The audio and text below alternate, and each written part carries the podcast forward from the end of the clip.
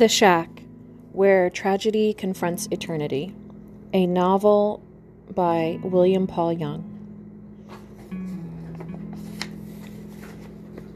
Forward. Who wouldn't be skeptical when a man claims to have spent an entire weekend with God, in a shack no less? And this was the shack. I have known Mac for a bit more than 20 years, since the day we both showed up at a neighbor's house to help him bale a field of hay to put up for his couple of cows. Since then, he and I have been. Since then, he and I have been, as the kids say these days, hanging out, sharing a coffee, or for me, tea, extra hot with soy. Our conversations bring a deep sort of pleasure, always sprinkled with lots of laughs and once in a while a tear or two. Frankly, the older we get, the more we hang out, if you know what I mean. His full name is Mackenzie Allen Phillips, although most people call him Allen. It's a family tradition. The men all have the same first name, but are commonly known by their middle names, presumably to avoid the ostentation of one, two, and three, or junior and senior.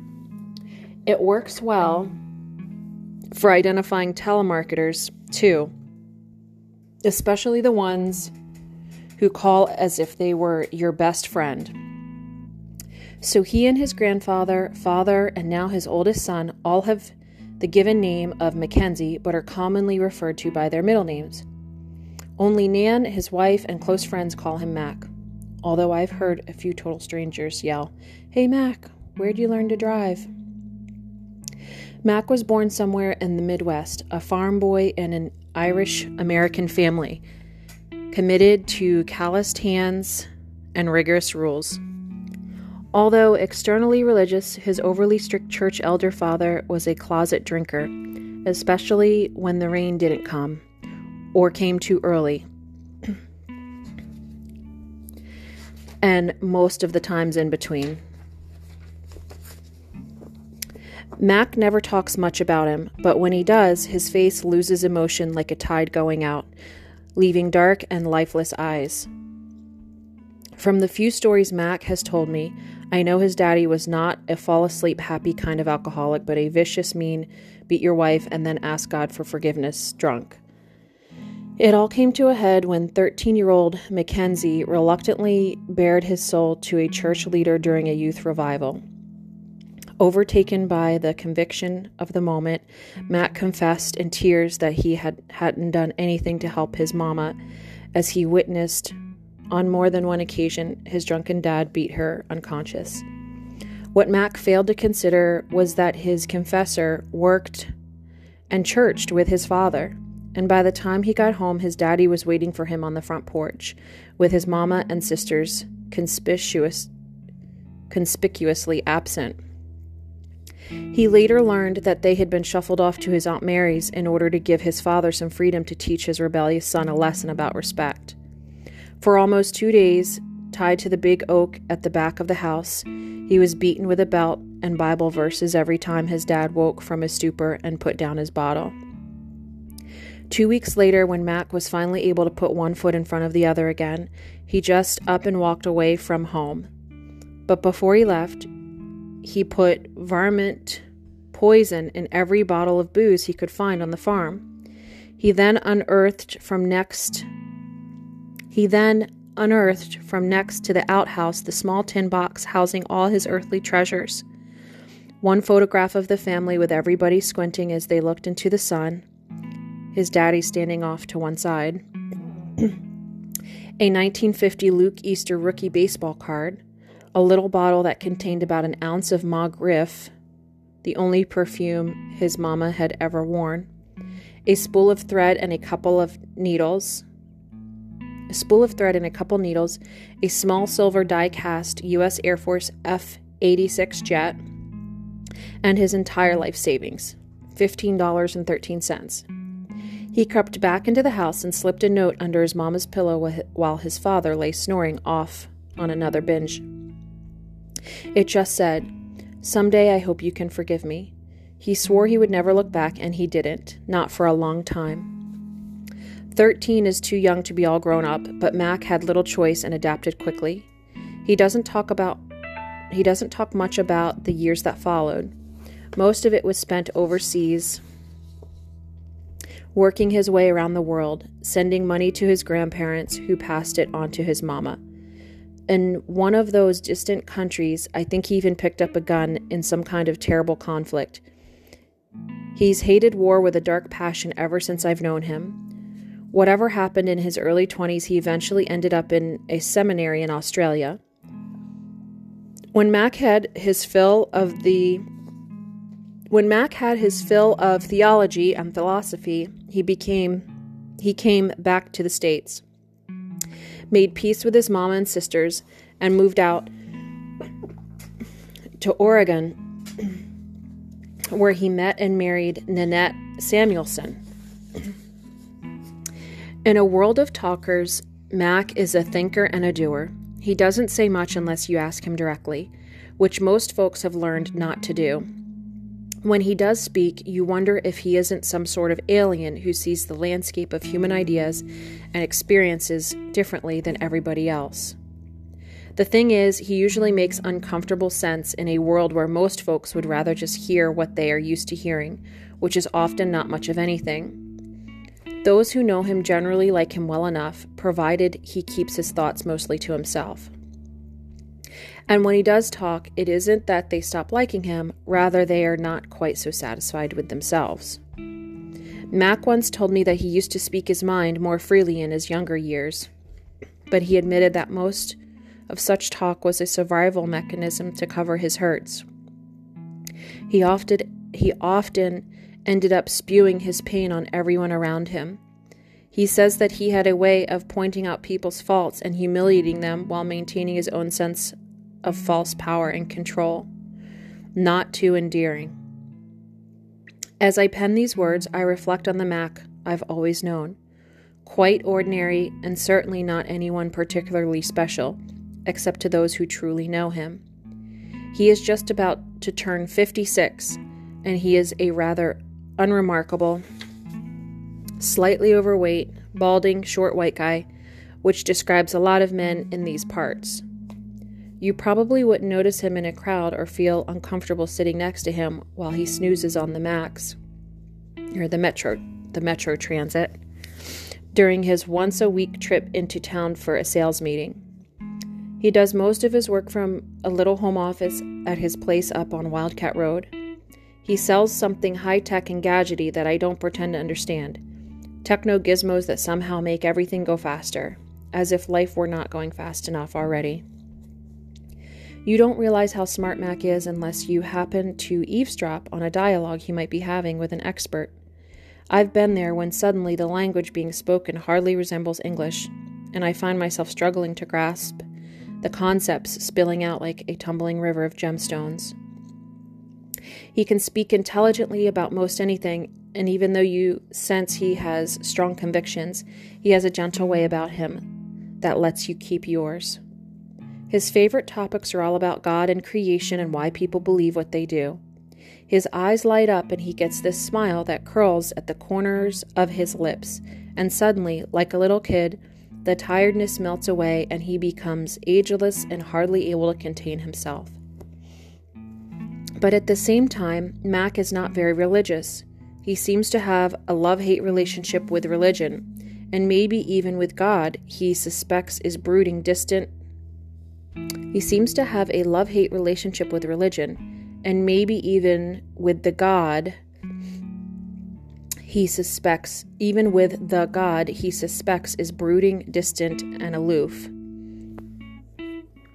Little barbs of sarcasm occasionally spill through the cracks in his reserve, like piercing darts dipped in poison from a well deep from a well deep inside. Although we sometimes both show up on Sundays at the same local pew and pulpit Bible church, the 55th Independent Assembly of St. John the Baptist, we like to call it, you can tell that he is not too comfortable there. Mac has been married to Nan for just more than 33 most happily years. most happy years. He says she saved his life and paid a high price to do it. For some reason beyond understanding, she seems to love him now more than ever, even though I get the sense that he hurt her something fierce in the early years. I suppose that since most of our hurts come through relationships, so will our healing. And I know that grace rarely makes sense for those looking in from the outside. In any case, Mac married up. Nan is the mortar that holds the tiles of their family together. While Mac has struggled in a world with many shades of gray, hers is mostly black and white. Common sense comes so naturally to Nan that she can't even see it for the gift it is. Raising a family kept her from pursuing dreams of becoming a doctor, but as a nurse, she has excelled and gained considerable recognition for her chosen work with oncology patients who are terminal. While Mac's relationship with God is wide, Nan's is deep. This oddly matched pair are the parents of five unusually beautiful kids. Mac likes to say that they all got their good looks from him, because Nan still has hers. Two of the three boys are out of the house. John, newly married, works in sales for a local company, and Tyler, a recent college graduate, is off at school working on a master's degree. Josh and one of the two girls, Catherine, her name is Kate, are still at home and attend the local community college. Then there is the late arrival, Melissa, or Missy, as we're fond of calling her. She, well, you'll get to know some of them better in these pages. The last few years have been, how, how might I put this, remarkably peculiar. Mac has changed. He is now even more different and special than he used to be and all the time I have known him, he has been a rather gentle and kind soul. But since his stay in the hospital three years ago, he has been, well, even nicer. He's become one of those rare people who are totally at home in their own skin, and I feel at home around him like I do with nobody else. When we go our separate ways, it seems that I have just had the best conversation of my life, even though I usually have done most of the talking. And with respect to God, Mac is no longer just wide, he has gone way deep, but the dive cost him dearly. These days are very different from seven or so years ago. When the great sadness entered his life, and he almost quit talking altogether. About that time, and for almost two years, our hanging out stopped, as if by some unspoken mutual agreement. I saw Mac only occasionally at the local grocery store, or even more rarely at church, and although a polite hug was usually exchanged, not much of any consequence was spoken. It was even difficult for him to look me in the in the eyes. Maybe he didn't want to enter a conversation that might tear the, tear the scab off of his wounded heart. But that all changed after a nasty accident with but there I go again, getting ahead of myself. We'll get to all of that in due time. Just to say that these last few years seem to have given Mac his life back and lifted the burden of the great sadness. What happened three years ago totally changed the melody of his life, and it's a song I can't wait to play for you. Although he communicates well enough verbally, Mac is not comfortable with his writing skills, something that he knows I am passionate about. So he asked if I would ghostwrite this story, his story, for the kids and for Nan. He wanted a narrative to help him express to them not only the depth of depth of his love, but also to help them understand what had been going on in his inside world. You know, that place where there is just you alone and maybe God, if you believe if you believe there is I'm sorry, if you believe in Him. Of course, God might be there even if you don't believe in Him. That would be just like Him. He hasn't been called the grand interferer for nothing. What you are about to read is something that Mac and I have struggled with for many months to put into words. It is a little, well, no, it is a lot on the fantastic side. Whether some parts of it are actually true or not, I won't be the judge.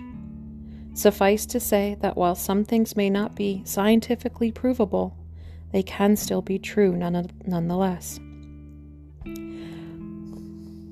I will tell you honestly that being a part of this story has affected me deep inside, in places I had never been before and didn't even know existed. I confess to you that I desperately want everything Mac has told me to be true. Most days, I am right there with him. But others, when the visible world of concrete and computers seem to be the real world, I lose touch and have my doubts. A couple of final disclaimers. Mac would like you to know that if you happen upon this story and hate it, he says, Sorry, but it wasn't primarily written for you. Then again, maybe it was. What you are about to read is the best Mac can remember about what happened. This is his story, not mine. So the few times I show up, I'll refer to myself in the third person, from Mac's point of view. Memory can be a tricky companion at times, especially with the accident, and I would not be too surprised, in spite of our concerted effort toward accuracy, if some factual errors and faulty remembrances are reflected in these pages. They are not intentional. I can promise you that the conversations and events are recorded as truthfully as Mac can remember them. So please try to cut him a little slack.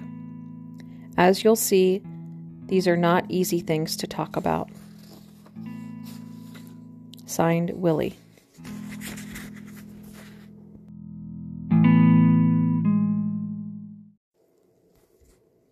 Chapter 1 A Confluence of Paths. Two roads diverged in the middle of my life. I heard a wise man say, I took the road less traveled by, and that's made the difference every night and every day. By Larry Norman with apologies to Robert Frost. March unleashed a torrent of rainfall after an abnormal dry winter. A cold front out of Canada then descended and was held in place by a swirling wind that roared down the George, the gorge, by a swirling wind that roared down the gorge from eastern Oregon. Although spring was surely just around the corner, the god of winter was not about to relinquish its hard won dominion without a tussle. There was a blanket of new snow in the Cascades, and rain was now freezing on impact with the frigid ground outside the house. Enough reason for Mac to snuggle up with a book and hot cider and a hot cider and wrap up in the warmth of a crackling fire. But instead, he spent the better part of the morning telecommuting into his downtown desktop. Sitting comfortably in his home in his home office, wearing pajama pants and a t-shirt, he made his sales calls, mostly to the East Coast. He paused frequently, listening to the sound of crystalline rain tinging off his window and watching the slow but steady accumulation of frozen ice thickening on every outside, on everything outside. He was becoming inexorably trapped inexorably trapped as an ice prisoner in his own home, much to his delight. There is something joyful about storms that interrupt routine. Snow or freezing rain can suddenly release you from expectations, performance demands, and the tyranny of appointments and schedules. And unlike illness, it is largely a, cor- a corporate rather than an individual experience.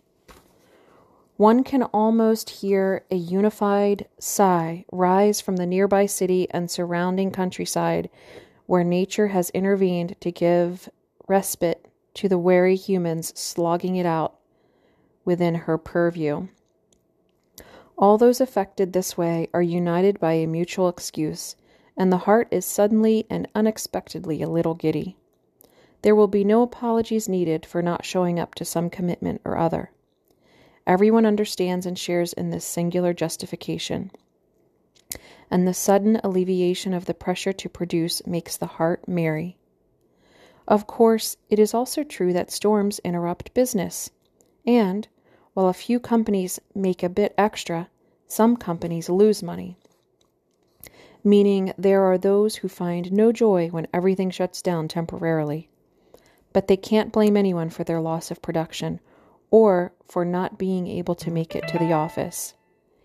Even if it's hardly more than a day or two, somehow each person feels like the master of his or her own world simply because those little droplets of water freeze as they hit the ground. Even commonplace activities became extraordinary.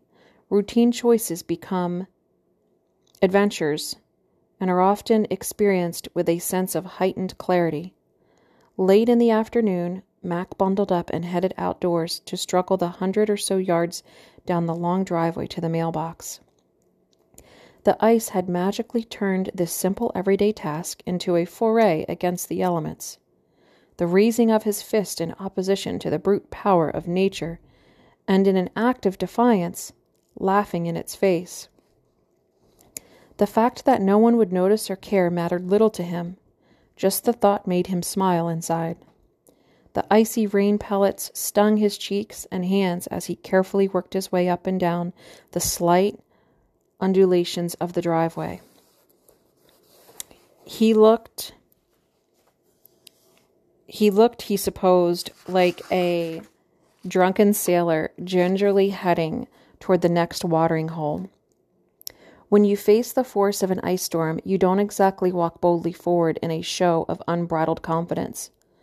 Bluster will get you battered. Mac had to get up off his knees twice before he was finally hugging the mailbox like some long lost friend. He passed to take in the beauty of a world engulfed in crystal. Everything reflected light and contributed to the heightened brilliance of the late afternoon. The trees in the neighbor's field had all donned translucent mantles and each now stood unique but unified in its presentation. It was a glorious world, and for a brief moment its blazing splendor almost lifted, even if only for a few seconds. The great sadness from Mac's shoulders. It took almost a minute to knock off the ice that had already sealed shut the door on the mailbox. The reward for his efforts was a single envelope with only his first name, typewritten on the outside, no stamp, no postmark, and no return address. Curious, he tore the end of the envelope, which was no easy task with fingers beginning with fingers beginning to stiffen from the cold. Turning his back to the breath snatching wind, he finally coaxed the single small rectangle of unfolded paper out of its nest. The typewritten message simply said, Mackenzie, it's been a while. I've missed you. I'll be at the shack next weekend if you want to get together. Signed, Papa. Mac stiffened as a wave of nausea rolled over him and then just as quickly mutated into anger. He purposely thought about the shack as little as possible, and even when he did, his thoughts were neither kind nor good. If this was someone's idea of a bad joke, he had truly outdone himself. And to sign it Papa just made it all the more horrifying. Idiot, he grunted, thinking about Tony the mailman, an overly friendly Italian with a big heart but little tact. Why would he even deliver such a ridiculous envelope? It wasn't even stamped. Mac angrily stuffed the envelope and note into his coat pocket and turned to start the slide back in the general direction of the house. Buffeting gusts of wind, which had initially slowed him, now shortened the time it took to traverse the mini glacier that was thickening beneath his feet. He was doing just fine, thank you, until he reached that place in the driveway that sloped a little downward and to the left. Without any effort or intention, he began to build up speed, sliding on shoes with soles that had about as much traction as a duck landing on a frozen pond. Arms flailing wildly in hopes of somehow maintaining the potential for balance, Mac found himself careening directly toward the only tree of any substantial size bordering the driveway, the one whose lower limbs he had hacked off only a few short months before. Now it stood eager to embrace him, half naked and seemingly anxious for a little retribution. In a fraction of a thought, he chose the chicken's way out and tried to plop himself down by allowing his feet to slip out from under him, which is what they had naturally wanted to do anyway. Better to have a sore butt than pick slivers out of his face. But the adrenaline rush caused him to overcompensate, and in slow motion, Mac watched his feet rise up in front of him as if jerked up by some jungle trap. He hit hard, back of the head first, and skidded to a heap at the base of the shimmering tree, which seemed to stand over him with a smug look mixed with disgust and not a little dis- and not a little disappointment. The world went momentarily black, or so it seemed. He lay there, dazed, staring up into the sky, squinting, as the icy precipitation rapidly cooled his flushed face. For a fleeting pause, everything felt oddly warm and peaceful his ear momentarily knocked out by the impact. His ire, his ire momentarily knocked out by the impact. Now who's the idiot? He muttered to himself, hoping that no one had been watching. Cold was creeping quickly through his coat and sweater, and Mac knew the icy rain that was both melting and freezing beneath him would soon become a major discomfort. Groaning and feeling like a much older man, he rolled onto his hands and knees. It was then that he saw the bright red skid mark tracing his journey from point of impact to final destination. As if birthed by the sudden awareness of his injury, a dull pounding began crawling up the back of his head. Instinctively, he reached for the source of the drumbeat and brought his hand away bloody. With rough ice and sharp gravel gouging his hands and knees, Mac half crawled and half slid until he eventually made it to a level part of the driveway. With not a little effort, he was finally able to stand and gingerly inch his way toward the house, humbled by the powers of ice and gravity. Once inside, Mac methodically shed the layers of outerwear as best he could, his half frozen fingers responding with about as much dexterity as oversized clubs at the ends of his arms. He decided to leave the drizzly, blood stained mess right where he doffed it in the entryway and retreated painfully to the bathroom to examine his wounds.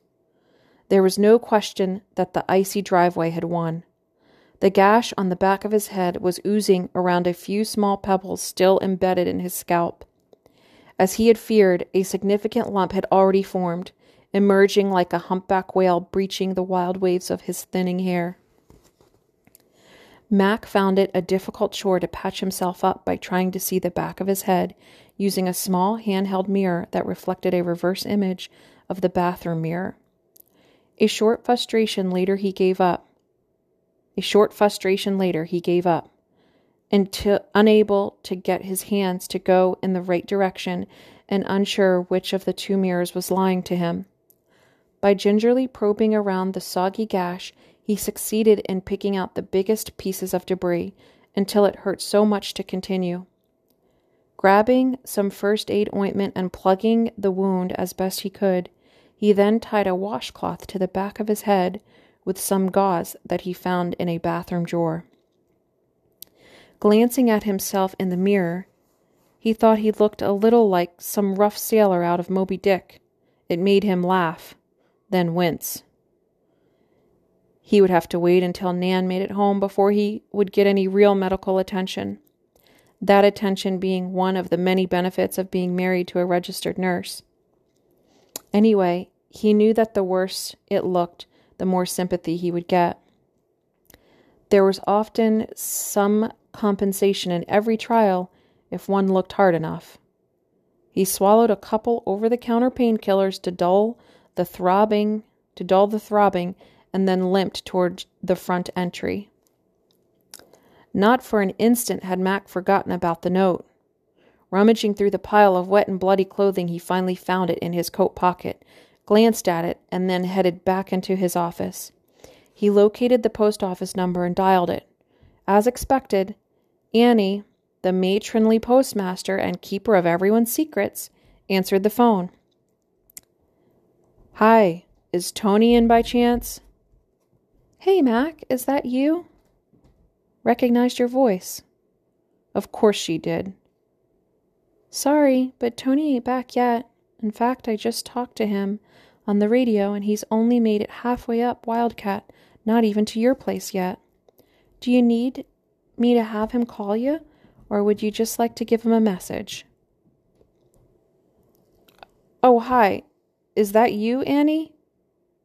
He couldn't resist, even though her Midwestern accent left no doubt. Sorry, I was busy for there for a second. Didn't hear a word you said. She laughed. Now, Mac, I hope you heard every word. Don't you be going and trying to kid a kidder. I wasn't born yesterday, you know. What do you want me to tell him if he makes it back alive? Actually, you already answered my question. There was a pause at the other end. Actually, I don't remember you asking a question. What's wrong with you, Mac? Still, still smoking too much dope, or do you just do that on Sunday mornings to make it through the church service? At this, she started to laugh, as if caught off guard by the brilliance of her own sense of humor. Now, Annie, you know I don't smoke dope, never did, and don't ever want to. Of course, Annie knew no such thing, but Mac was taking no chances on how she might remember the conversation in a day or two. Wouldn't be the first time that her sense of humor morphed into a good story that soon became fact. He could see his name being added to the church prayer chain. It's okay. I'll just catch Tony some other time. It's no big deal. Okay, then. Just stay indoors where it's safe.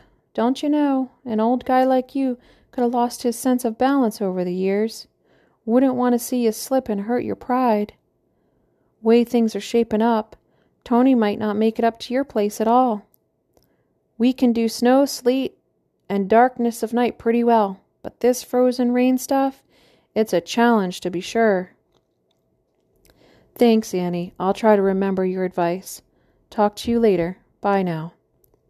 His head was pounding more than ever, little trip hammers beating to the rhythm of his heart. That's odd, he thought. Who would dare put something like that in our mailbox?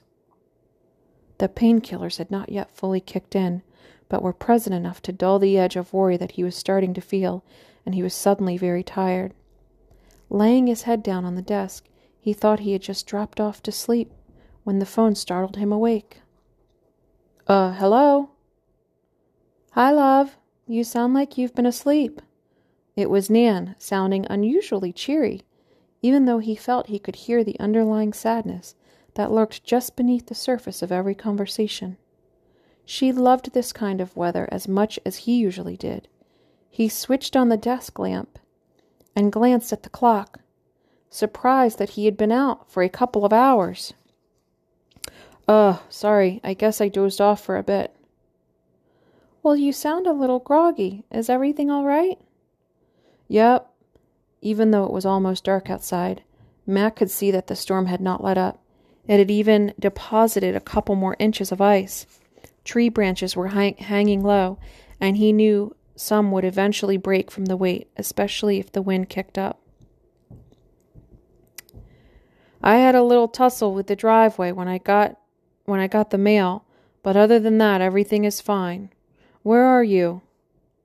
I'm still at Arlene's, and I think me and the kids will spend the night here. It's always good for Kate to be around the family. Seems to restore a little balance. Arlene was Nan's sister who lived across the river in Washington. Anyway, it's really too slick to go out. Hopefully, it'll break up by morning. I wish I had made it home before it got so bad. But oh well. She paused. How's it up at the house? Well, it's absolutely stunningly beautiful and a whole lot safer to look at than walk in, trust me. I for sure don't want you to try and get up here in this mess. Nothing's moving. I don't even think Tony was able to bring us the mail. I thought you already got the mail, she queried. Nope, I didn't actually get the mail. I thought Tony had already come and I went out to get it. There. There. He hesitated, looking down at the note that lay on the desk where he had placed it. There wasn't any mail yet. I called Annie, and she said Tony probably wouldn't be able to make it up the hill, and I'm not going out there again to see if he did.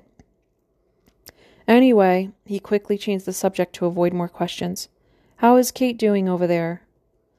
There was a pause, then a long sigh. When Nan spoke her voice, when Nan spoke, her voice was hushed to a whisper, and he could tell she was covering her mouth on the other end. Mac, I wish I knew. She's she is just like talking to a rock, and no matter what I do, I can't get through. When we're around family, she seems to come out of her shell some, but then she disappears again. I just don't know what to do. I've been praying and praying that Papa would help us find a way to reach her, but. She paused again. It feels like he isn't listening. There it was. Papa was Nan's favorite name for God, and it expressed her delight in the intimate friendship she had with him. Honey, I'm sure God knows what He's doing. It will all work out. The words brought him no comfort, but he hoped they might ease the worry he could hear in her voice. I know, she sighed. I just wish he'd hurry up. Me too, was all Mac could think to say. Well, you and the kids stay put and stay safe, and tell Arlene and Jimmy hi, and thank them for me. Hopefully, I will see you tomorrow. Okay, love. I should go and help the others. Everyone's busy looking for candles in case the power goes out. You should probably do the same. There's some above the sink in the basement, and there's leftover stuffed bread stuffed bread dough in the fridge that you can heat up. Are you sure you're okay? Yeah, my pride is hurt more than anything. We'll take it easy and hopefully we'll see you in the morning. All right, honey. Be safe and call me if you need anything. Bye. That was kind of a dumb thing to say, he thought as he hung up the phone. Kind of a manly dumb thing to kind of a manly dumb thing, as if he could help if they needed anything. Mac sat and stared at the note. It was confusing and painful trying to sort out the swirling cacophony of disturbing emotions and dark images cl- clouding his mind. A million thoughts traveling a million miles in an hour. Finally, he gave up, folded the note, slid it into a small tin box he kept on the desk, and switched off the light. Mac managed to find something to heat up in the microwave then he grabbed a couple of blankets and pillows and headed for the living room. A quick glance at the clock told him that Bill Moyers' show had just started, a favorite program that he tried never to miss. Moyers was one of a handful of people whom Mac would love to meet. A brilliant and outspoken man, able to express intense compassion for both people and truth with unusual clarity. One of the stories tonight had something to do with oil man Boone Pickens, who was now starting to drill for water, of all things. Almost without thinking, and without taking his eyes off the television, Mac reached over to the end table, picked up a photo frame holding a picture of a little girl, and clutched it to his chest. With the other hand, he pulled the blankets up under his chin and hunkered deeper into the sofa. Soon the sounds of gentle snoring filled the air as the media tube turned its attention to a piece on a high school senior in Zimbabwe who had been beaten for speaking out against his government. But Mac had already left the room to wrestle with his dreams. Maybe tonight there would be no nightmares, only visions, perhaps of ice and trees and gravity.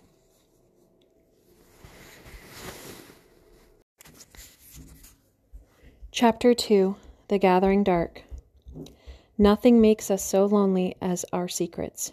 Paul Tournier.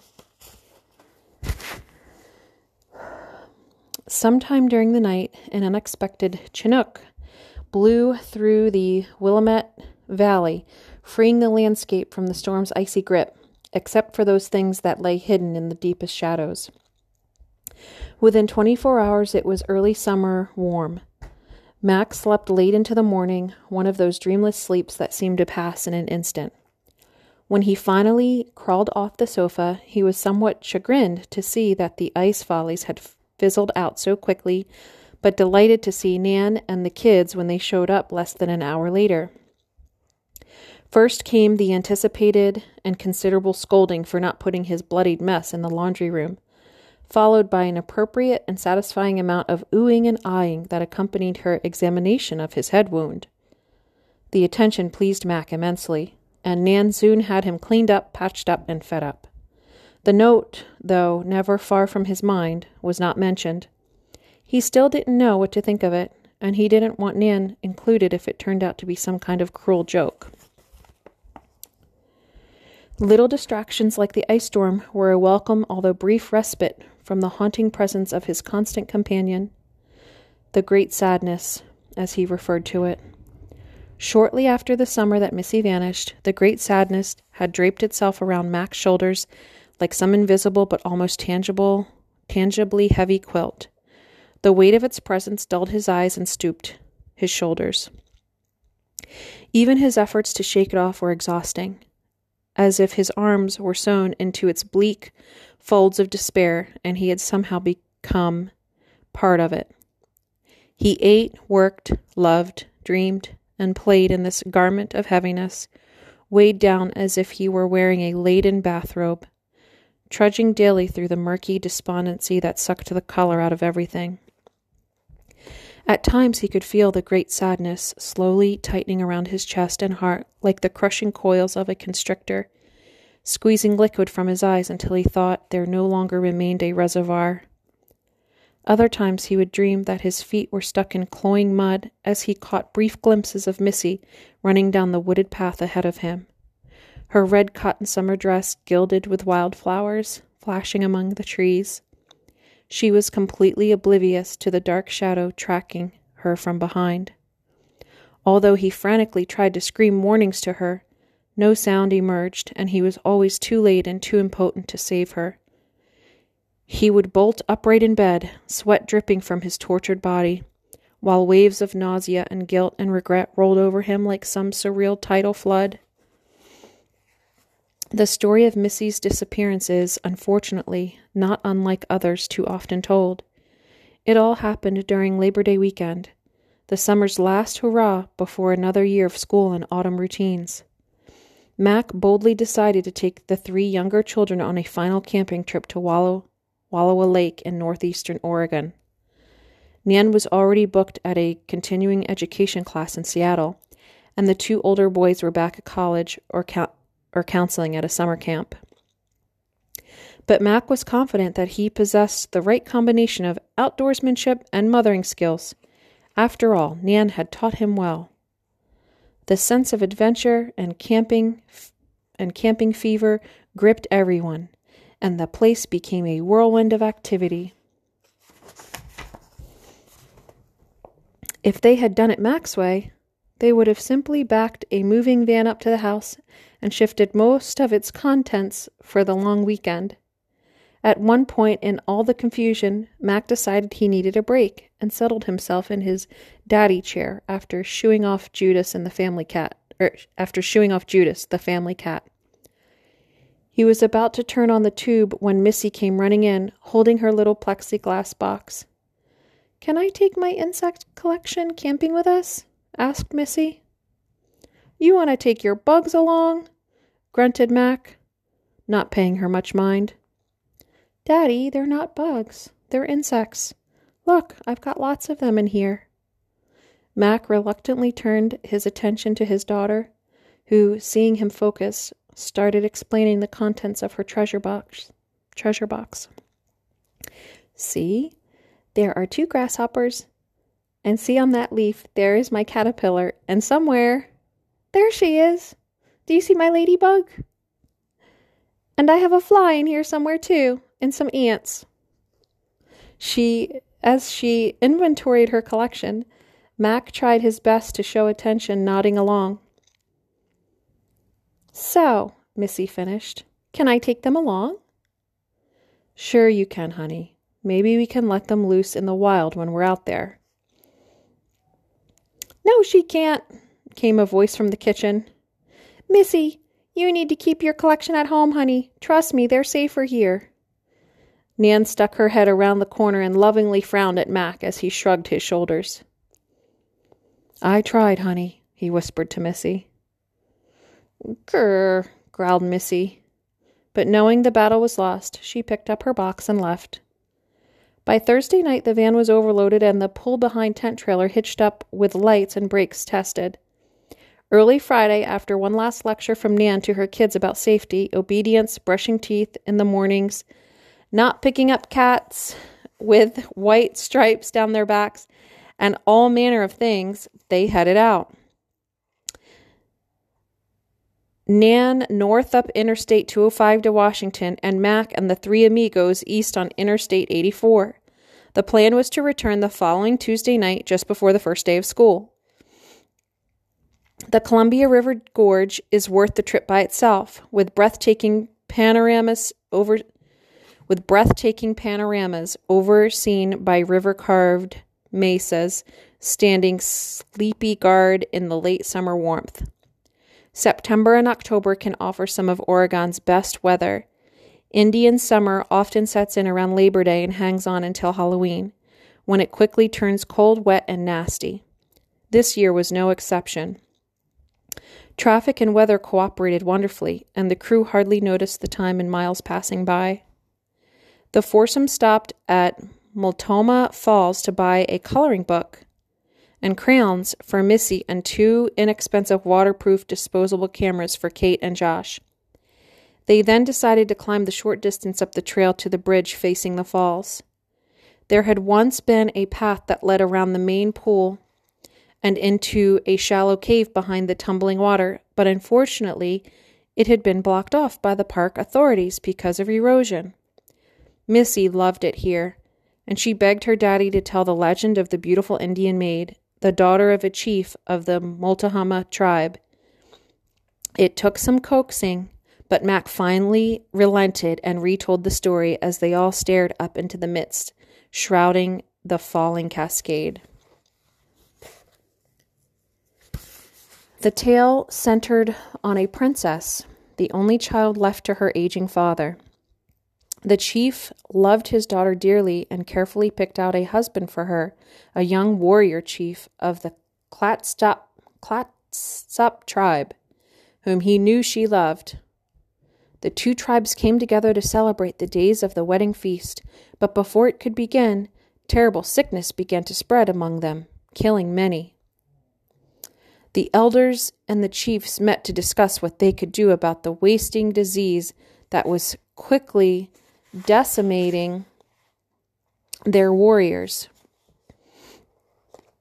The oldest medicine man among them spoke of how his own father, when aged and near death, had foretold of a terrible sickness that would kill their men, an illness that could be stopped only if a pure and innocent daughter of a chief would willingly give up her life for her people. In order to fulfill the prophecy, she must voluntarily climb to a cliff above the big river and from there jump to her death onto the rocks below. A dozen young women, all daughters of the various chiefs, were brought before the council. After considerable debate, the elders decided that they could not ask for such a precious sacrifice, especially for a legend they weren't sure was true. But the disease continued to spread unabated among the men, and eventually the young warrior chief, the husband to be, fell ill with the sickness. The princess who loved him knew in her heart that something had to be done, and after cooling his fever and kissing him softly on the forehead, she slipped away. It took all her might in the next day to reach the place spoken of in the legend, a towering cliff overlooking the big river and the lands beyond. After praying and giving herself to the Great Spirit, she fulfilled the prophecy by jumping without hesitation to her death on the rocks below. Back at the villages the next morning, those who had been sick arose well and strong. There was great joy and celebration until the young warrior discovered that his beloved bride was missing. As the awareness of what had happened spread rapidly among the people, many began the journey to the place where they knew they would find her. As they silently gathered around her broken body at the base of the cliff, her grief stricken father cried out to the Great Spirit, asking that her sacrifice would always be remembered. At that moment, water began to fall from the place where she had jumped, turning into a fine mist that fell at their feet, slowly forming a beautiful pool.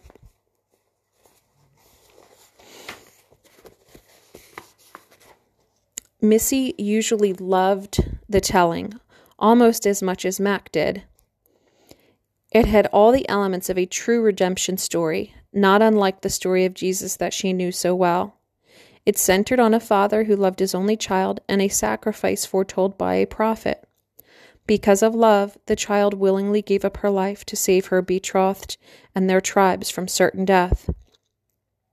But on this occasion, Missy didn't say a word when the story was finished. Instead, she immediately turned and headed for the van as if to say, Okay, I'm done here. Let's get going. They made a quick stop for some brunch and a potty break at Hood River and then got right back on the road, reaching La Grande by early afternoon. Here they left I 84 and took the Wallowa Lake Highway, which would take them the final 72 miles to the town of Joseph. The lake and campground they were headed for were only a few miles beyond Joseph, and after finding their site, they all pitched in and had everything set up in short order. Perhaps not exactly the way Nan would have preferred, but functional nonetheless. The first meal was a Phillips family tradition flank steak marinated in Uncle Joe's secret sauce. For dessert, they ate the brownies Nan had made the night before, topped with the vanilla ice cream they had packed away in dry ice. That evening, as he sat among three laughing children watching one of nature's greatest shows, Mac's heart was suddenly penetrated by unexpected joy. A sunset of brilliant colors and patterns played off the few clouds that had waited in the wings to become central actors in this unique presentation. He was a rich man, he thought to himself, in all the ways that mattered. By the time supper was cleaned up, night had fallen. The deer, routine day visitors, and sometimes a serious nuisance, had gone wherever deer go to bed down. Go to bed down. Their shift was picked up by the night troublemakers, raccoons, squirrels, and chipmunks that traveled in roving bands looking for any container left slightly open. The Phillips campers knew this from past experience. The first night they had ever spent in these camp- campgrounds had cost them four dozen Rice Krispie treats, a box of chocolates, and all their peanut butter cookies. Before it got too late, the four went on a short hike away from the campfires and lanterns to a dark and quiet spot where they could lie down and gaze in wonder at the Milky Way, stunning and intense when undiminished by the pollution of city lights.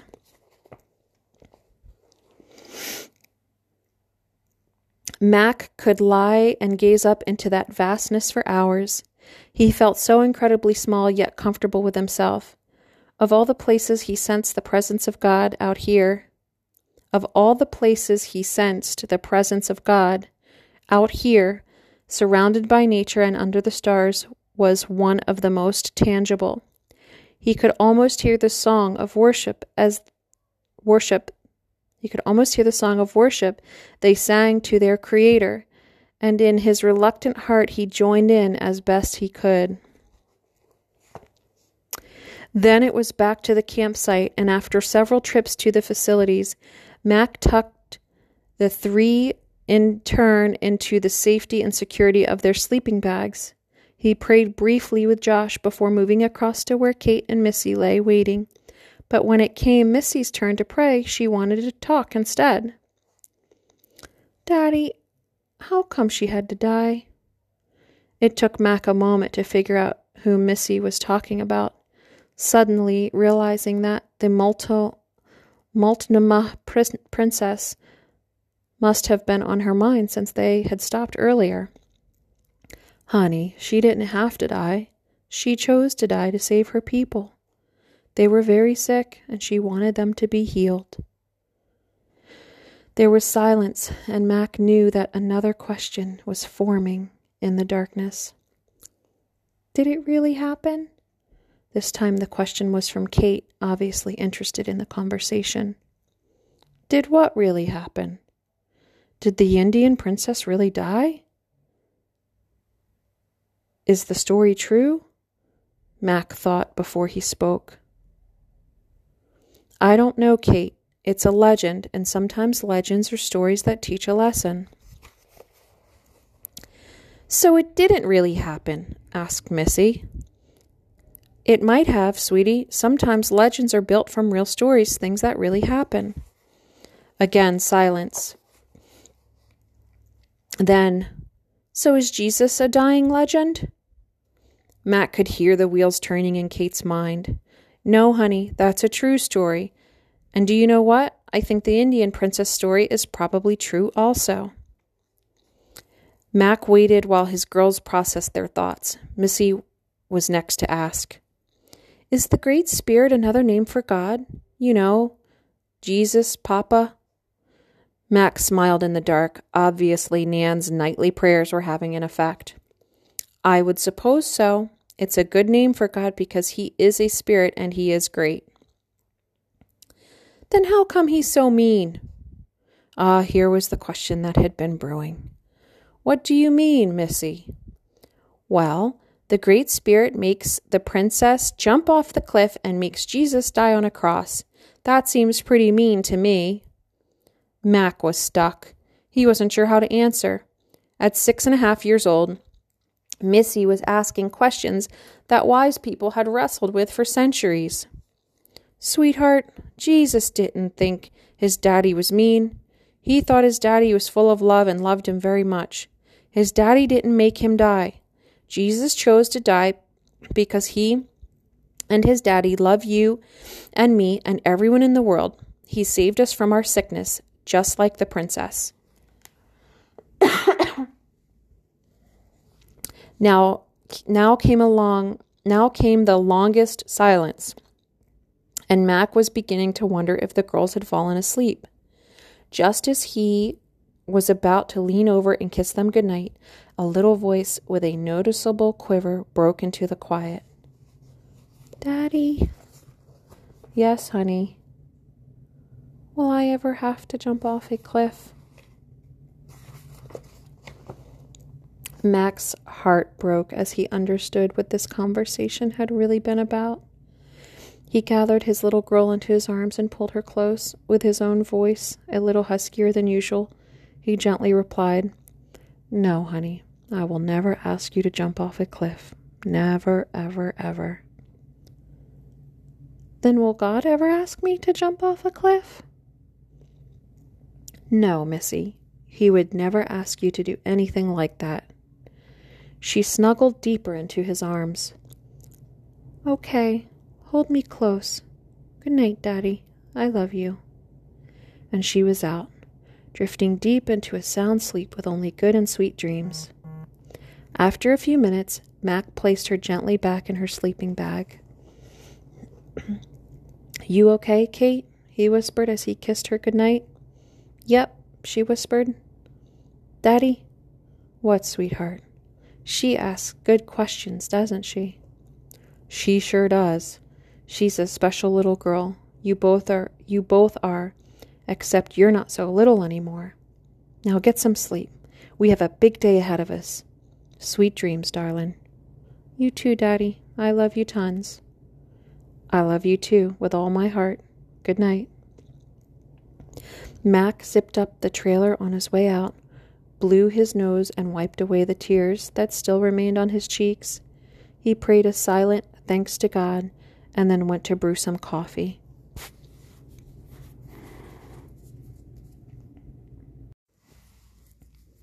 Chapter 3 The Tipping Point The soul is healed by being with children. Fyodor Dostoevsky. Wallowa Lake State Park in Oregon and its surrounding area has been well referred to as the Little Switzerland of America. Wild, rugged mountains rise to almost 10,000 feet, and in between them are hidden innumerable valleys full of streams, hiking trails, and high elevation meadows overflowing with sprays of wildflowers. Wallowa Lake is the gateway into the Eagle Cap Wilderness Area and Hells Canyon National Recreation Area, which sports the deepest gorge in North America.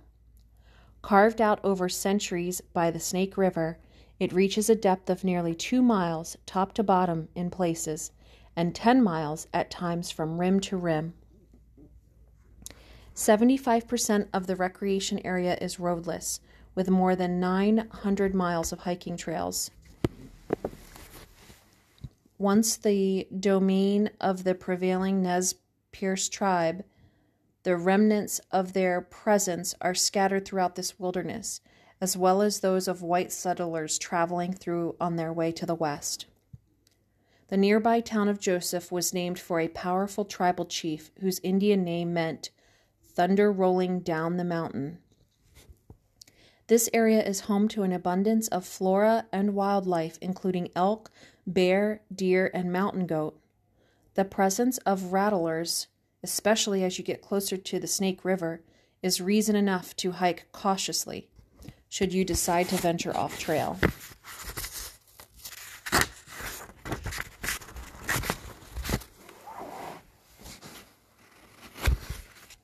Wallowa Lake itself is five miles long and one mile wide. Uh, one mile wide, formed, some say, by glaciers nine million years ago. It now sits about a mile from the town of Joseph.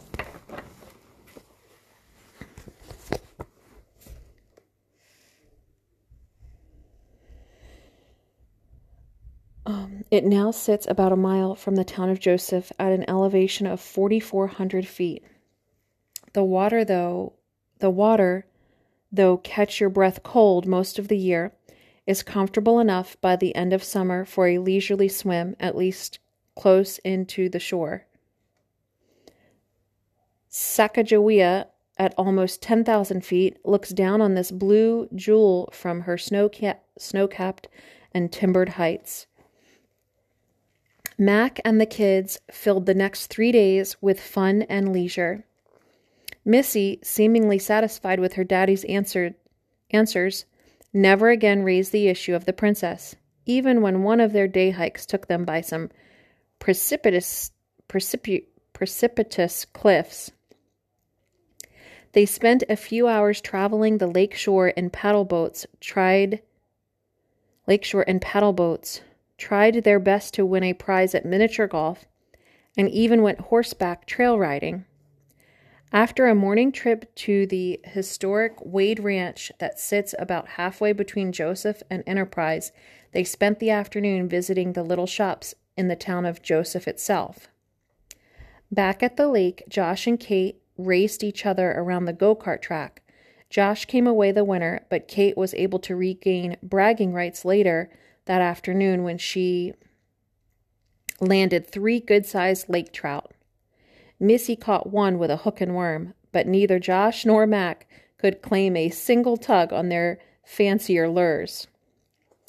Sometime during the weekend, two other families seemed to magically weave themselves into the Phillipses' world.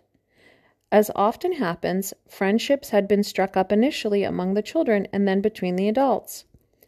Josh had been especially keen getting to know the Doucettes, whose eldest, Amber, just happened to be a cute young lady about his age. Kate seriously enjoyed tormenting her older brother about the entire matter, and he would reward her taunting by stomping off to the tent trailer, all bluster and gripe. Amber had a sister, Emmy, who was only a year younger than Kate, and the two spent a lot of time together. Vicky and Emile Doucette had traveled from their home in Colorado, where Emile worked as an agent for the U.S. Fish and Wildlife Service Office of Law Enforcement, and Vicky stayed home to manage the household, which included their surprise son, JJ, now almost a year old. The Doucettes introduced Mac and his children to a Canadian couple they had met earlier, Jesse and Sarah Madison. These two had an easy, unpretentious manner, and Mac took an instant liking to them. Both catered as independent consultants, Jesse in human resources and Sarah in change management. Missy gravitated immediately to Sarah, and both were often together down at the Doucette campsite helping Vicky with JJ. Monday broke gloriously, and the entire entourage was excited about its plans to take the Wallowa Lake tramway to the top of Mount Howard, 8,150 feet above sea level. When it was constructed in 1970, the tramway had the steepest vertical lift in North America, with a cable length of almost four miles. The trip to the summit takes about 15 minutes in a tram car that dangles anywhere from 3 feet to 120 feet off the ground. Instead of packing a lunch, Jesse and Sarah insisted on treating everyone to a meal at the summit grill. The plan was to eat as soon as they reached the top and then spend the rest of the day hiking to the five viewpoints and overlooks. Armed with cameras, sunglasses, water bottles, and sunscreen, they headed off by mid morning. As intended, they consumed a veritable feast of hamburger, a veritable feast of hamburgers, fries, and shakes at the grill. The elevation must have spurred their appetites. Even Missy was able to down an entire burger and most of the trimmings.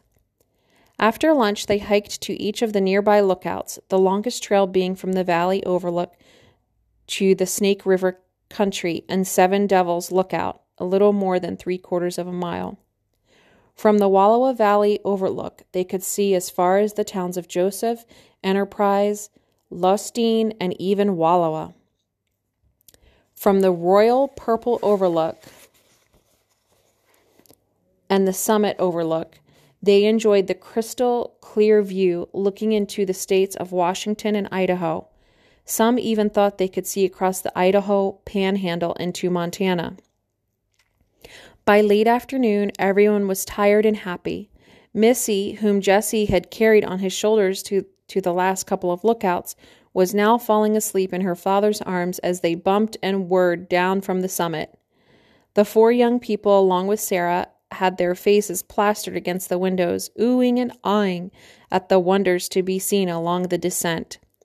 The Doucettes sat holding hands in quiet conversation while JJ slept in his father's arms. This is one of those rare and precious moments, thought Mac, that catches you by surprise and almost takes your breath away. If only Nan could be here, it truly would be perfect. He shifted Missy's weight to a more comfortable position for her now for her now that she was totally out and pulled back the hair from her face to look at her. The grime and sweat of the day had done nothing but strangely enhance her innocence and beauty. Why do they have to grow up? He mused and kissed her on the forehead. The evening the three families combined their food for a last supper together. Taco salad was the entree with lots of fresh vegetables and dip and somehow Sarah had been able to whip up a chocolate dessert with layers of whipped cream, mousse, brownies, and other delights that had everyone feeling decadent and satisfied. With the remains of supper, uh, with the remains of supper stashed back in the coolers and the dishes cleaned and put away, the adults sat sipping coffee around a blazing campfire while Emil shared his adventures of breaking up endangered animal smuggling rings and explaining how they caught poachers and others who hunted illegally. He was a skilled storyteller, and his vocation offered a deep resource for some hilarious tales. It was all fascinating. And Mac realized again that there was much in the world about which he was naive. As the evening wound down, Emil and Vicky headed for bed first with their sleepy eyed baby. Jessie and Sarah volunteered to stay a while before walking the Doucette girls back to their campsite. The three Phillips Phillips's kids and two Doucettes immediately disappeared into the safety of the tent trailer to share stories and secrets. As often happens when a campfire burns long, the conversation turned from the humorous to the more personal. Sarah seemed eager to ask Mac about the rest of his family, especially Nan. So, what is she like, Mackenzie? Mac loved any opportunity to brag about his Nan. Well, besides being beautiful, and I'm not just saying that, she really is beautiful inside and out, He looked up sheepishly to see them both smiling at him. He was really missing her and was glad the night shadows, shadows hid his embarrassment. Her full name is Nanette, but almost no one calls her anything but Nan. She has quite a reputation in the medical community, at least in the Northwest. She's a nurse and works with oncology patients, uh, cancer patients who are terminal. It's tough work, but she really loves it.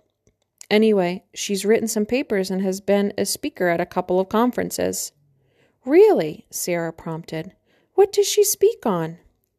She helps people think through their relationship with God in the face of their own death, Mac answered.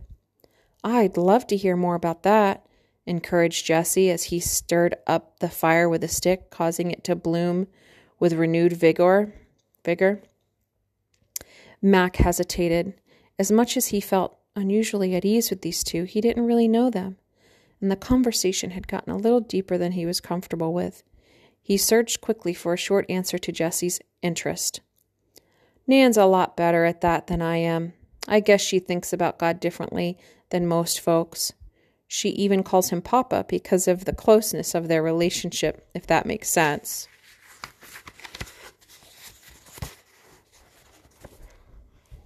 Of course it does, exclaimed Sarah as Jessie nodded. Is that a family thing, referring to God as Papa? No, said Mac, laughing. The kids have picked it up some, but I'm not comfortable with it. It just seems a little too familiar for me. Anyway, Nan has a wonderful father, so I think it's just easier for her. It had slipped out, and Mac inwardly shuddered, hoping no one had noticed, but Jessie was looking right at him. Your dad wasn't too wonderful? he asked gently. Yeah, Mac paused. I guess you could say he was not too wonderful. He died when I was just a kid, of natural causes. Mac laughed, but the sound was empty. He looked at the two. He drank himself to death. We're sorry, Sarah said for both of them, and Mac could sense that she meant it. Well, he said, forcing another laugh, Life is hard sometimes, but I have a lot to be thankful for. An awkward silence followed as Mac wondered what it was about these two that seemed to penetrate his defenses so easily. He was rescued seconds later by a flurry of chil- children pouring out of the trailer and into their midst. Much to Kate's glee, she and Emmy had caught Josh and Amber holding hands in the dark, and now she wanted the whole world to know. By this time, Josh was so smitten that he was willing to put up with any harassment and took what she dished out in stride. He couldn't have wiped the silly grin off his face even if he'd tried. Both Madisons hugged Mac and his children. Both Madisons hugged Mac and his children good night, with Sarah giving him an especially tender squeeze before she left.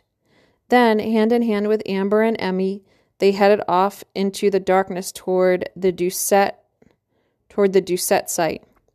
Mac watched them until he could no longer hear their night whispers, and the swaying of their flashlight disappeared from sight.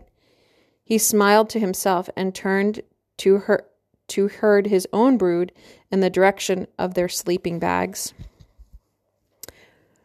Prayers were said all around, followed by goodnight kisses and giggles from Kate in low conversation with her older brother, who would occasionally burst out in harsh whispers so everyone could hear.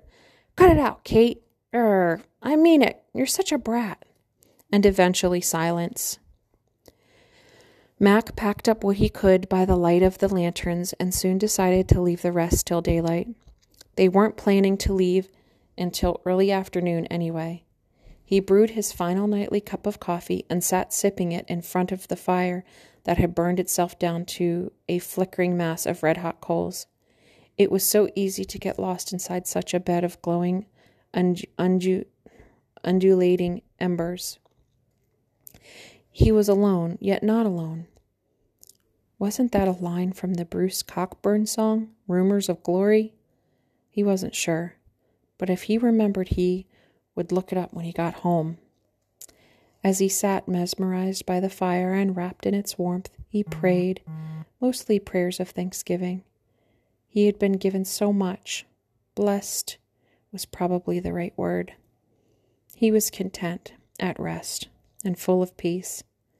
Mac did not know it then, but within 24 hours, his prayers would change drastically.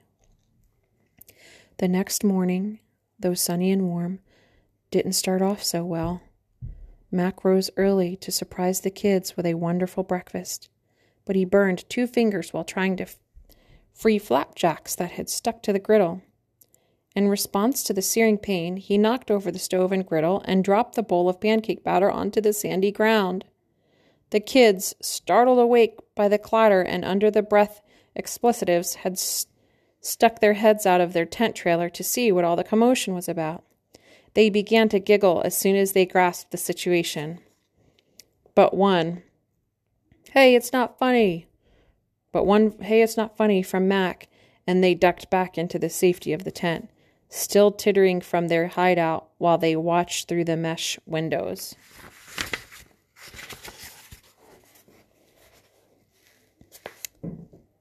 So, so breakfast, instead of the feast Mac had intended, was cold cereal with half and half, since the last of the milk had gone into the pancake batter. Max spent the next hour trying to organize the site with two fingers stuck in a glass of ice water, which had to be refreshed f- frequently with chips that Josh broke off the ice block with the back side of a spoon. Word must have gotten out because Sarah Madison showed up with burn first aid, and within minutes of having his fingers slathered in the whitish liquid, he felt the stinging rec- sting recede. recede. About that time, Josh and Kate, having completed their ordered chores, showed up to ask if they could go out in the Doucette's canoe one last time. They promised to wear life jackets. After the initial mandatory no and the required amount of begging from the kids, especially Kate, Mac finally gave in, reminding them once again of the rules of canoe safety and conduct. He wasn't too concerned. Their campsite was only a stone's throw from the lake, and they promised to stay close to shore. Mac would be able to keep an eye on them while he continued packing up the camp. Missy was busy at the table, coloring in the book from Multnomah Falls. She's just too cute, Mac thought, glancing in her direction as he worked to clean up the mess he had made earlier. She was dressed in the only clean thing she had left a little red sundress with embroidered wildflowers, a purchase from their first day's trip into the town of Joseph. About fifteen minutes later, Mac looked up when he heard a familiar voice calling, Daddy! from the direction of the lake. It was Kate, and she and her brother were paddling like pros out on the water. Both were obediently wearing their life jackets, and he waved at them. It is remarkable how a seemingly insignificant action or event can change entire lives. Katie, lifting her paddle to wave back in response, lost her balance and tipped the canoe. There was a frozen look of terror on her face as, almost in silence and slow motion, it rolled over. Josh frantically leaned to try to balance, but it was too late and he disappeared from sight in the midst of the splash. Mac was already headed for the water's edge, not intending to go in, but to be near when they bobbed up. Kate was up first, sputtering and crying, but there was no sign of Josh. Then suddenly an eruption of water and legs, and Mac knew instantly something was terribly wrong. To his amazement, all the instincts he had honed as a teenage lifeguard came roaring back. In a matter of seconds, he hit the water, shoes and shirt off. He didn't even notice the icy shock as he began racing the 50 feet out toward the overturned canoe, ignoring for the moment the terrified sobbing of his daughter. She was safe. His primary focus was Josh. Taking a deep breath, he dove under. The water, in spite of all the churning, was still fairly clear with visibility about three feet. He found Josh quickly and also discovered why he was in trouble. One of the straps of, on his life vest had gotten tangled in the canoe webbing. Try as he might, he couldn't yank it free either, so he tried to signal Josh to push himself deeper inside the canoe where the breathable air was where the breathable air was trapped. But the poor boy was panicky, straining was panicking straining against the strap that was keeping him caught under the canoe rim and underwater. Mac surfaced, yelled at Kate to swim to shore, gulped what air he could, and went under a second time. By his third dive, And knowing that time was running out, Mac realized that he could either keep trying to free Josh from the vest or flip the canoe. Since Josh, in his panic, was not letting anyone near him, Mac chose the later. Whether it was God and angels or God and adrenaline, he would never know for sure. But on only his second attempt, he succeeded in ruling the canoe over, freeing Josh from his tether. The jacket, finally able to do what it was designed for, now kept the boy's face above water. Mac surfaced behind Josh, who was limp and unconscious, blood oozing from a gash on his head where the canoe had banged him. As Mac had righted it, the canoe had banged him as Mac had righted it. He immediately began mouth to mouth on his son as best as he could, while others who had heard the commotion arrived to pull him and the canoe with the attached vest toward the shallows. Oblivious to the shouts around him, people barked instructions and questions. Okay. Um, All right, so okay, oblivious to the shouts around him as people barked instructions and question questions, Mac focused on his task, his own panic building inside his chest. Just as his feet touched solid ground, Josh began to cough and throw up water and breakfast. A huge cheer erupted from everyone gathered, but Mac couldn't have cared less. Overwhelmed with relief and the adrenaline rush of a narrow escape, he began to cry and then suddenly Kate was sobbing with her arms around his neck, and everyone was laughing and crying and hugging. Somehow they all made it to shore. Among those who had been drawn to the scene by the panic and noise were Jesse Madison and Emile Doucette.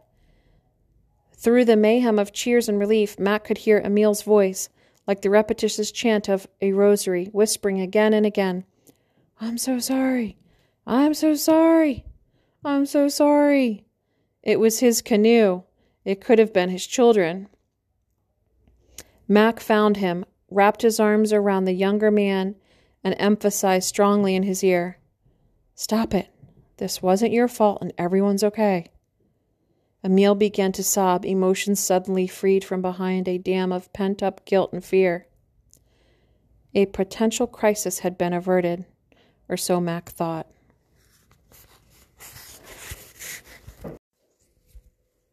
Chapter 4 The Great Sadness Sadness is a wall between two gardens. Khalil Gibran. Mac stood on the shore, doubled over and still trying to catch his breath. It took a few minutes before he even thought about Missy. Remembering that she had been coloring in her book at the table, he walked up the bank to where he could see the campsite, but there was no sign of her. His pace quickened as he hurried to the tent trailer, calling her name as calmly as he could manage. No response. She was not there. Even though his heart skipped a beat, he rationalized that in the confusion someone had to have seen her, probably Sarah Madison or Vicky Doucette or one of the older kids. Not wanting to appear over anxious or panicky, he found he found and soberly informed his two new friends that he couldn't find Missy and asked if they would check with their families. Both quickly headed off to their respective campsites. Jesse returned first to announce that Sarah had not seen Missy at all that morning. He and Mac then headed for the Doucette site, but before they reached it, Emile came hurrying toward them, a look of apprehension written clearly on his face. No one has seen Missy today, and we don't know where Amber is either. Maybe they're together. There was a hint of dread in Emile's question. I'm sure that's it, said Mac, trying to reassure himself and Emile at the same time. Where do you think they might be? Why don't we check the bathrooms and the showers? suggested Jesse. Good idea, said Mac. I'll check the one nearest our site the one that my kids use. Why don't you and Emil check the one between your sites? They nodded, and Mac headed at a slow trot toward the closest showers, noticing for the first time that he was barefoot and shirtless. What a sight I must be, he thought. He probably would have chuckled it chuckled if his mind wasn't so focused on Missy. Arriving at the restrooms, he asked a teenager emerging from the women's section if she had seen a little girl in a red dress inside, or maybe two girls. She told him that she didn't notice. She told him that she hadn't noticed, but would look again. In less than a minute, she was back, shaking her head. Thank you anyway, said Mac, and he headed around the back of the building where the showers were located. As he rounded the corner, he began calling loudly for Missy. Mac could hear water running, but no one responded. Wondering if Missy might be in one of the showers, he began pounding on each. He began pounding on each until he got a response. He succeeded only in severely scaring a poor elderly lady when his door when his door banging accidentally opened her shower stall. She shrieked, and Mac, with profuse apologies, quickly shut the door and hurried on to the next one. Six shower stalls and no Missy. He checked the men's toilet stalls and showers, trying not to think about why he would even bother looking there. She was nowhere, and he jogged back toward Emil's, unable to unable to pray anything except, "Oh God, help me find her. Oh God, please help me find her." When she saw him, Vicky rushed to meet him. She had been trying not to cry, but couldn't help it as they embraced. Suddenly Mac desperately wanted Nan to be there. She would she would know what to do. At least she would know what to do, at least what the right thing was. He felt so lost. Sarah Sarah has Josh and Kate back at your campsite. So don't worry about them, Vicky told him between sobs. Oh, God, Mac thought, having totally forgotten about his other two. What kind of father am I? Although he was relieved that Sarah had them, he now wished even more that Nan were there. That Nan were here. Just then, Emil and Jessie burst into camp, Emil appearing relieved and Je- Jessie looking as tense as a, as a wound up spring. We found her! exclaimed Emil, his face lighting up, then turning somber as he realized what he had implied. I mean, we found Amber. She just came back from taking a shower at this other place that still had hot water. She said she told her mom, but Vicky probably didn't hear her. His voice trailed off.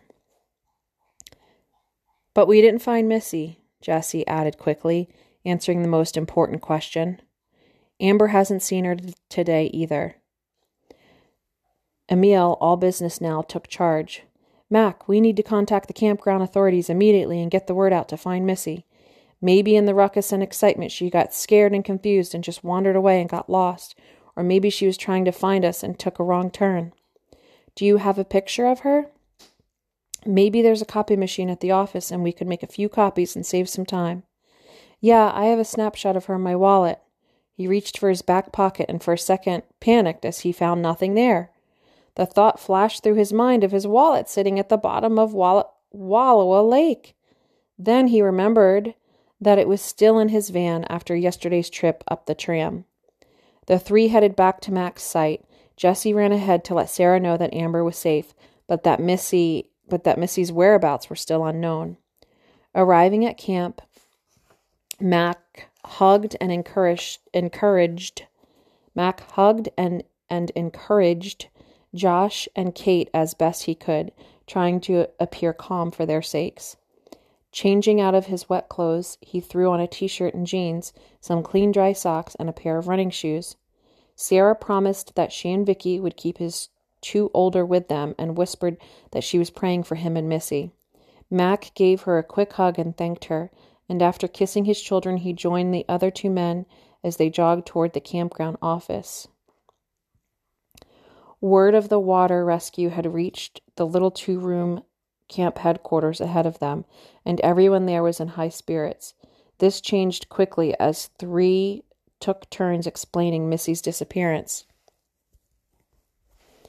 Fortunately, the office had a photocopier, and Mac enlarged half a dozen pictures of Missy, hanging, ha- handing them around.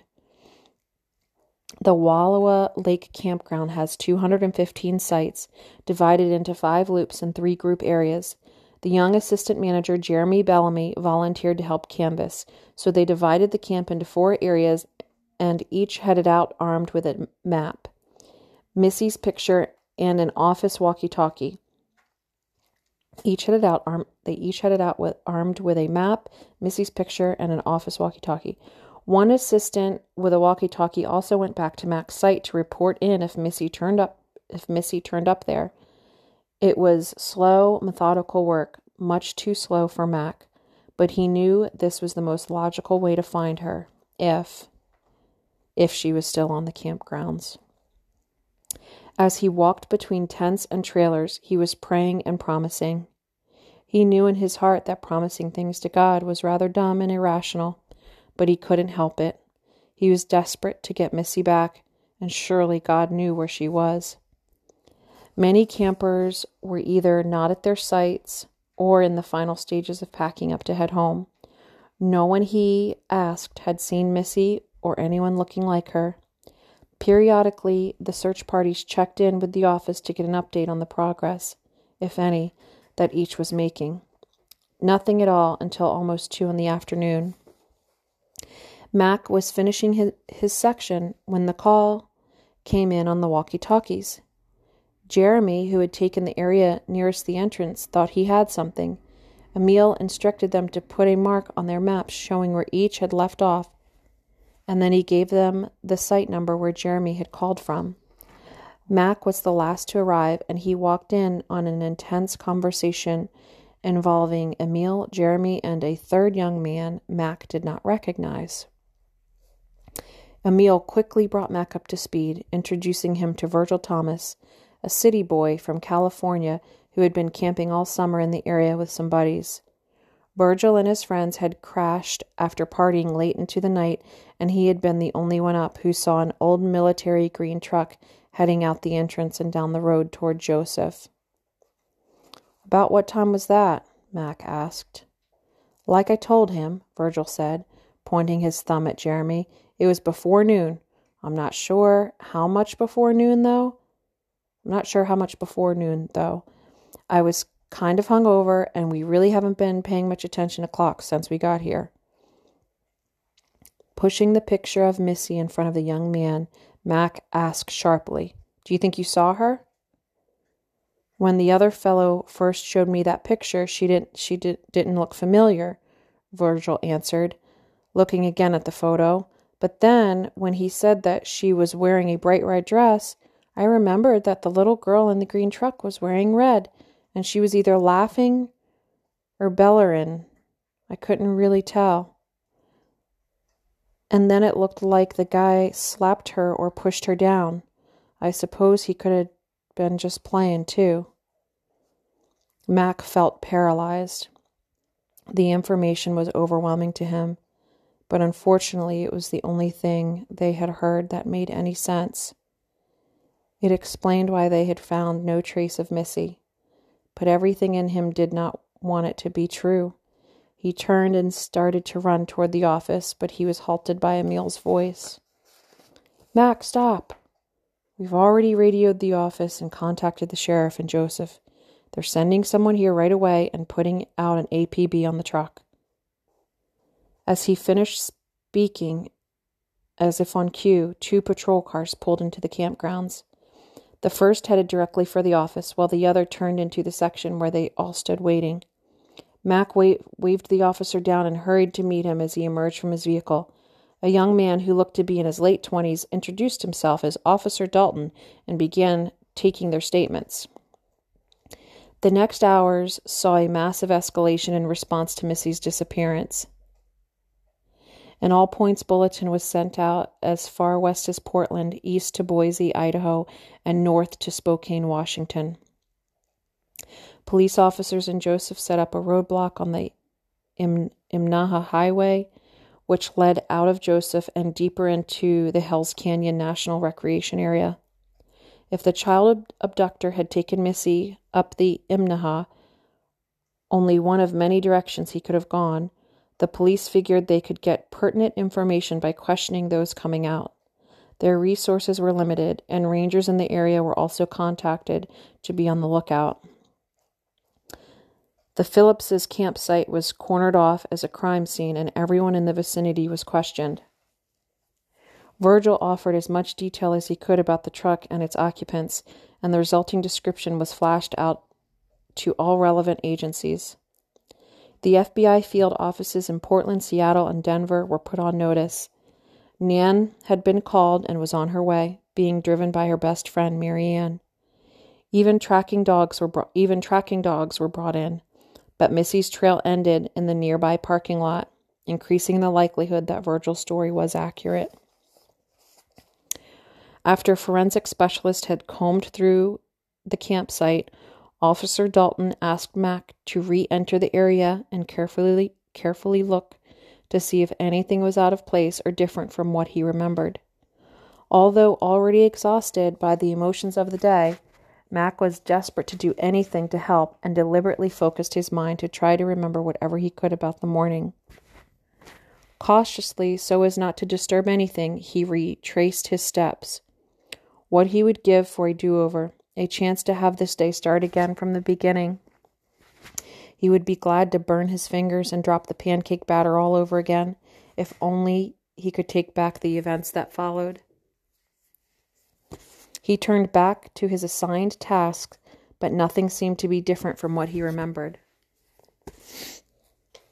Nothing had changed.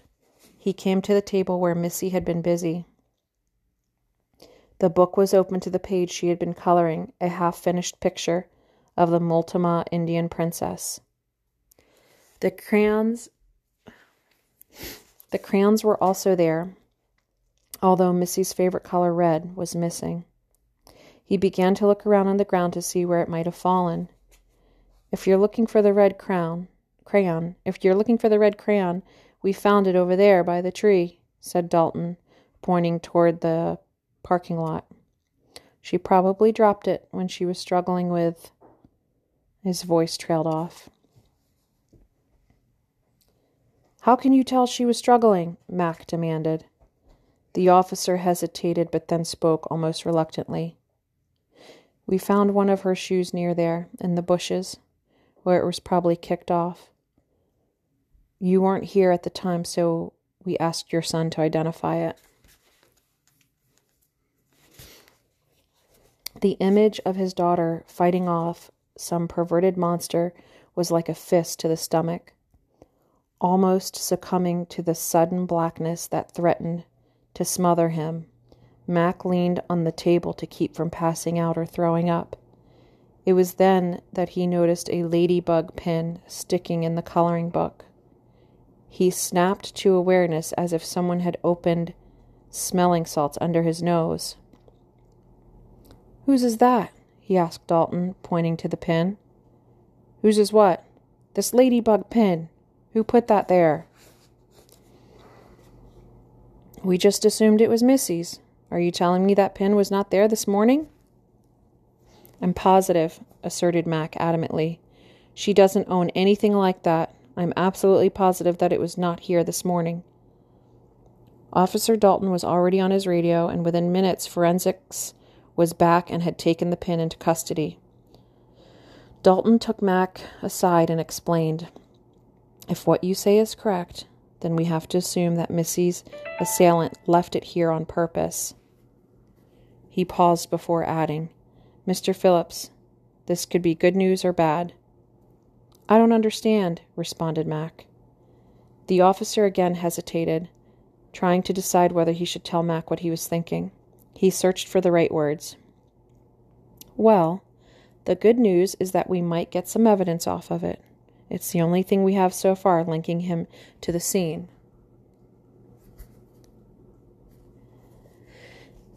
And the bad news? Mac held his breath. Well, the bad news, and I'm not saying that this is the case here, but guys who leave something like this usually have a purpose in leaving it, and it usually means that they've done this before. What are you saying? Mac snapped. That this guy is some kind of serial killer? Is this some sort of mark he leaves behind to identify himself, like he's marking his territory or something? Mac was getting angry, and it was evident by the look on Dalton's face that he was sorry for even mentioning it. But before Mac could blow, Dalton received an incoming call on his belt radio, patching him through to the FBI field office in Portland, Oregon. Mac refused to leave and listened as a woman identified herself as a special agent.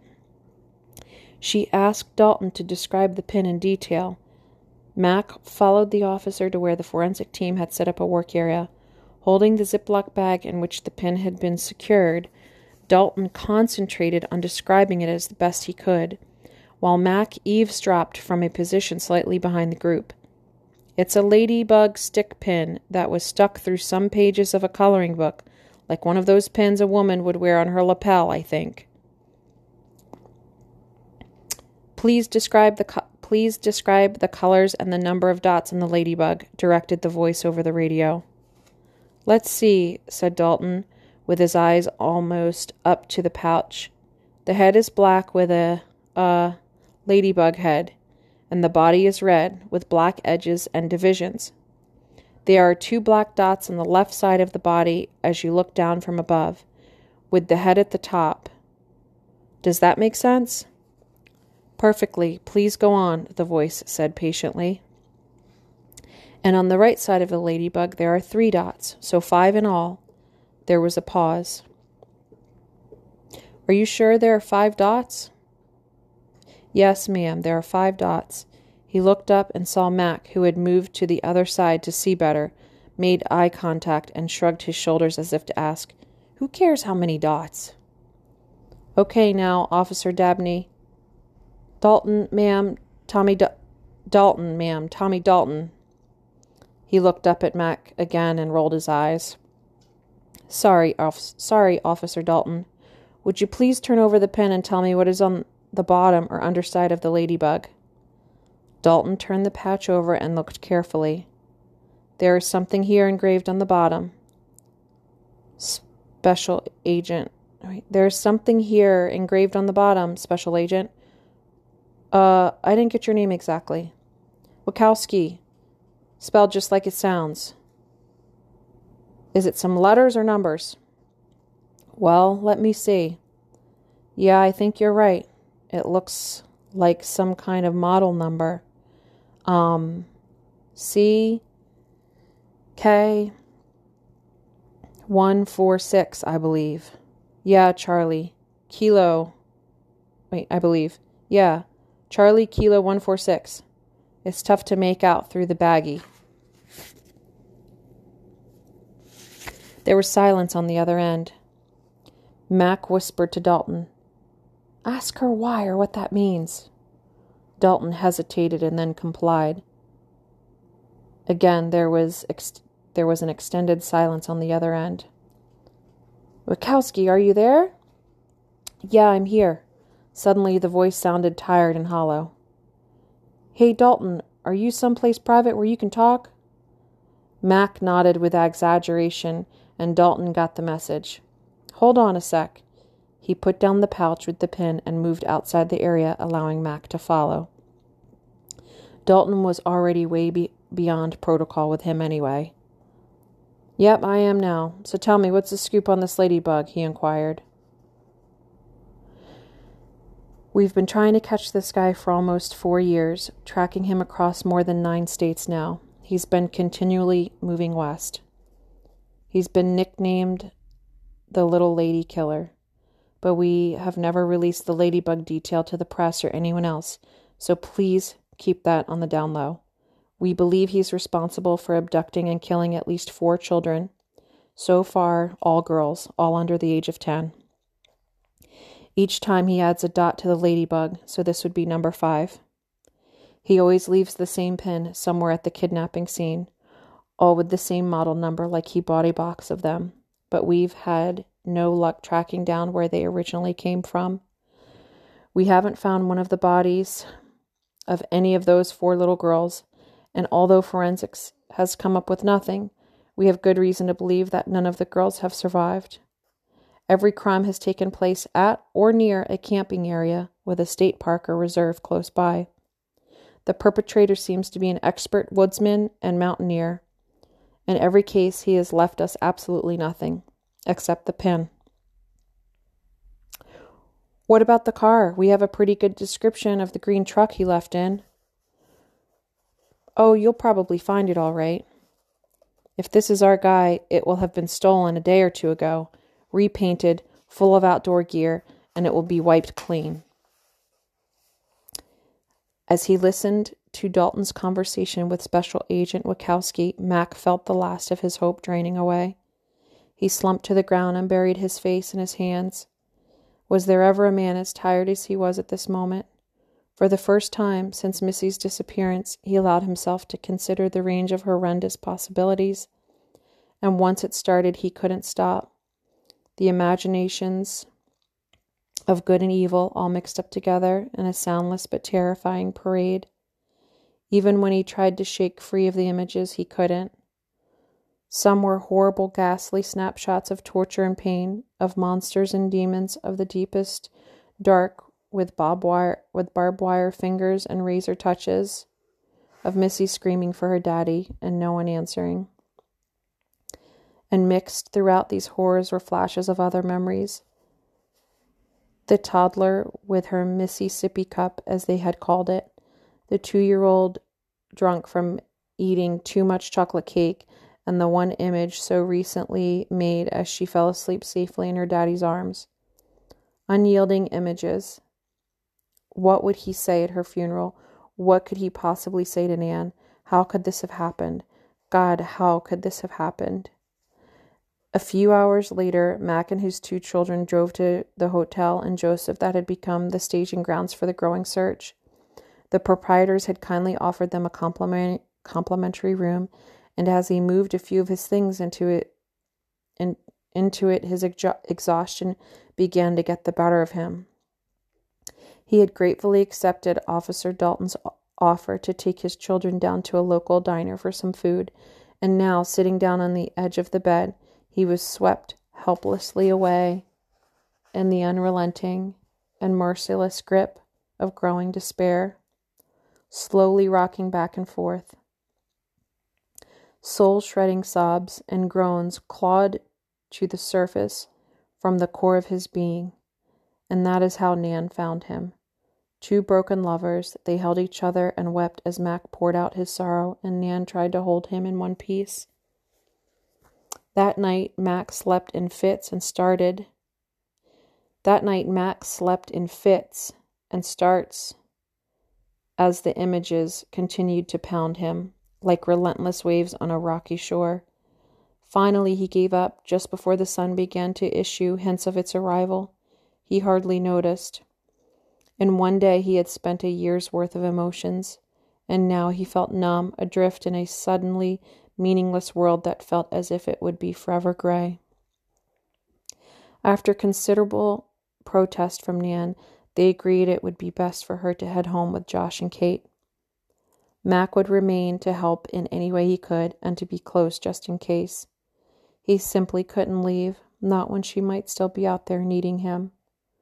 Word had quickly spread, and friends arrived to help him pack up the site and cart everything back to Portland.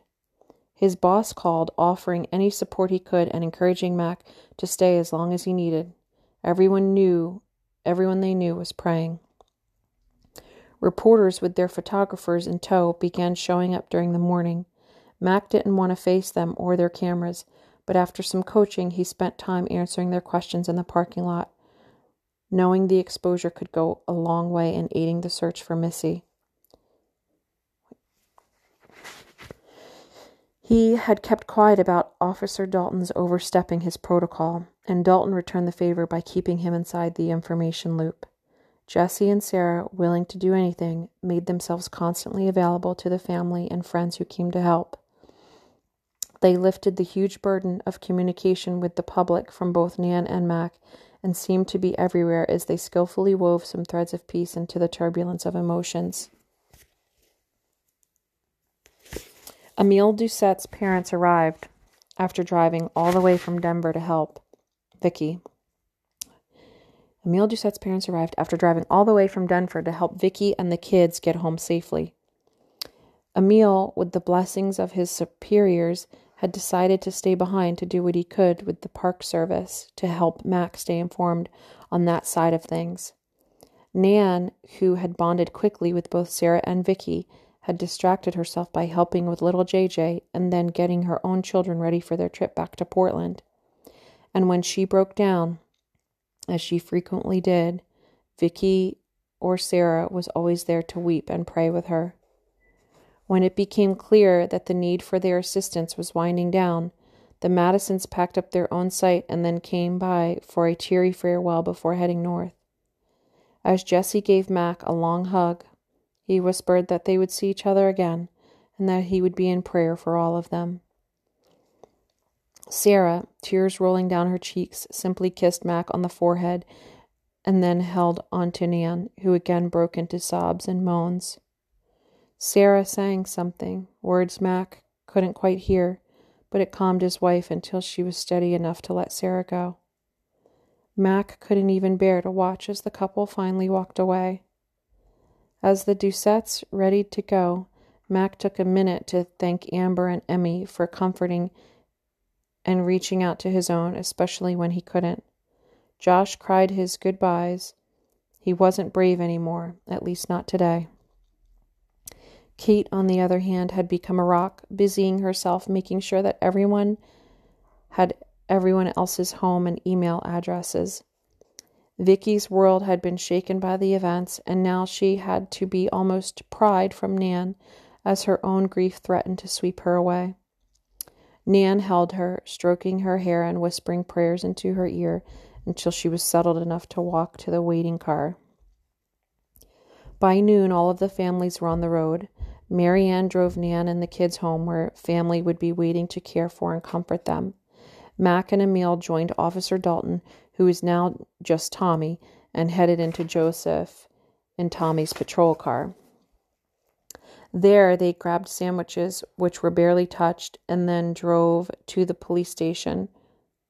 Tommy Dalton was the father of two daughters himself, his oldest being only five, so it was easy to see that this case struck a particular nerve with him. He extended every kindness and courtesy he could to his new friends, especially Mac. Now came the hardest part waiting. Mac felt as if he was moving in slow motion inside the eye of a hurricane of activity, of activity happening all around him. Reports filtered in from everywhere. Even Emil was busy networking with the people and professionals he knew. The FBI entourage arrived mid afternoon from field offices in three cities. It was clear from the start that the person in charge was Special Agent Wachowski, a small, slim woman who was all fire and motion and to whom Mac took an instant liking.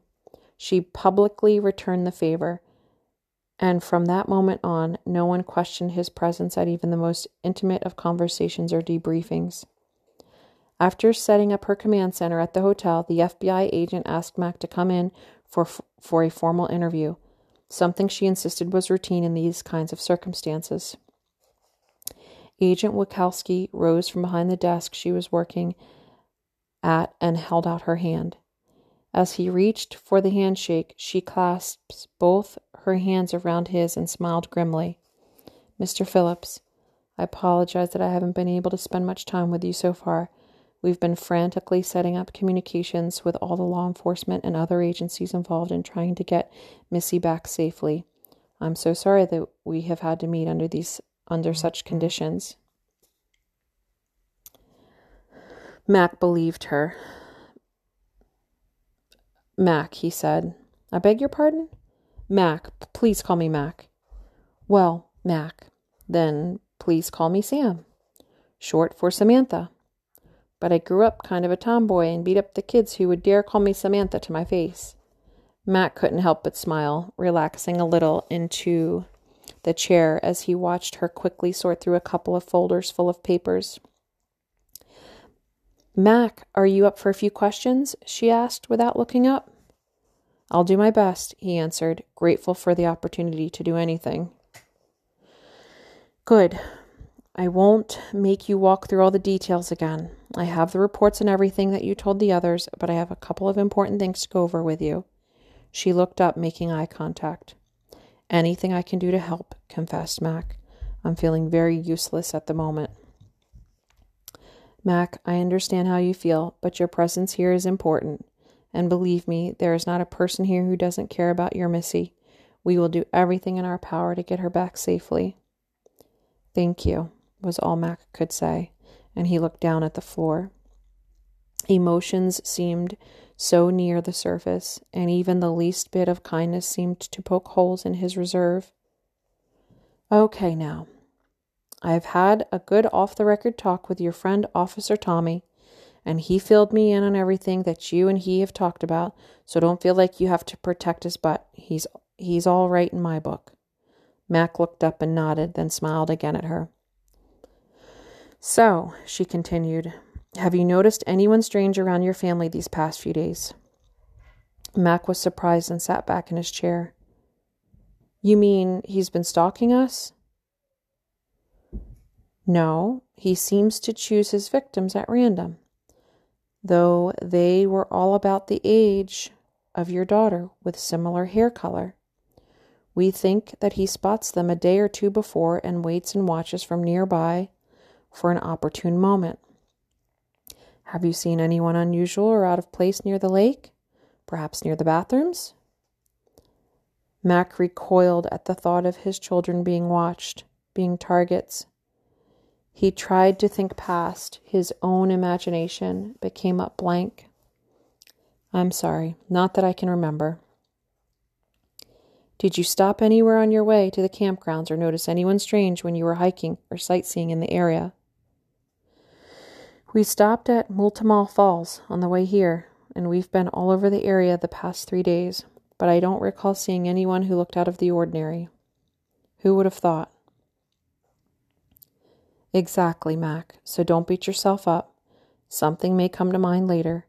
No matter how small or irrelevant it might seem, please let us know. She paused to look at another paper on her desk.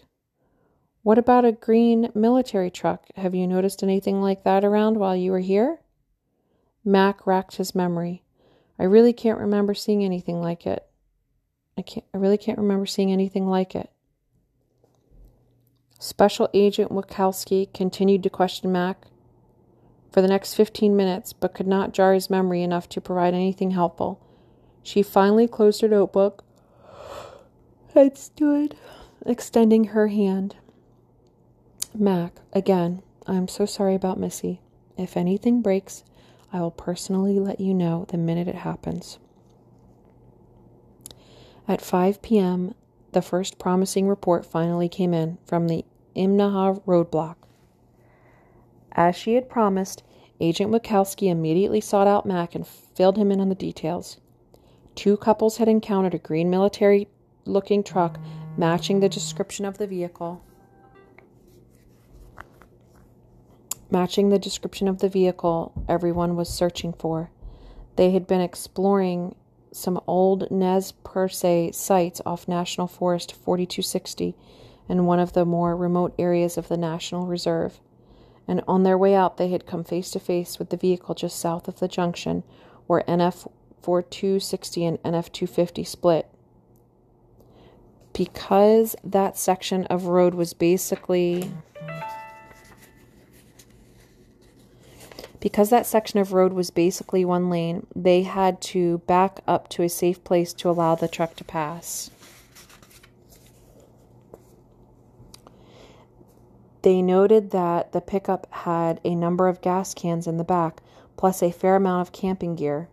The odd part was that the man had bent over toward his passenger side as if looking for something on the floor pulled his hat down low, and wore a big coat in the heat of the day, almost as if he was afraid of them.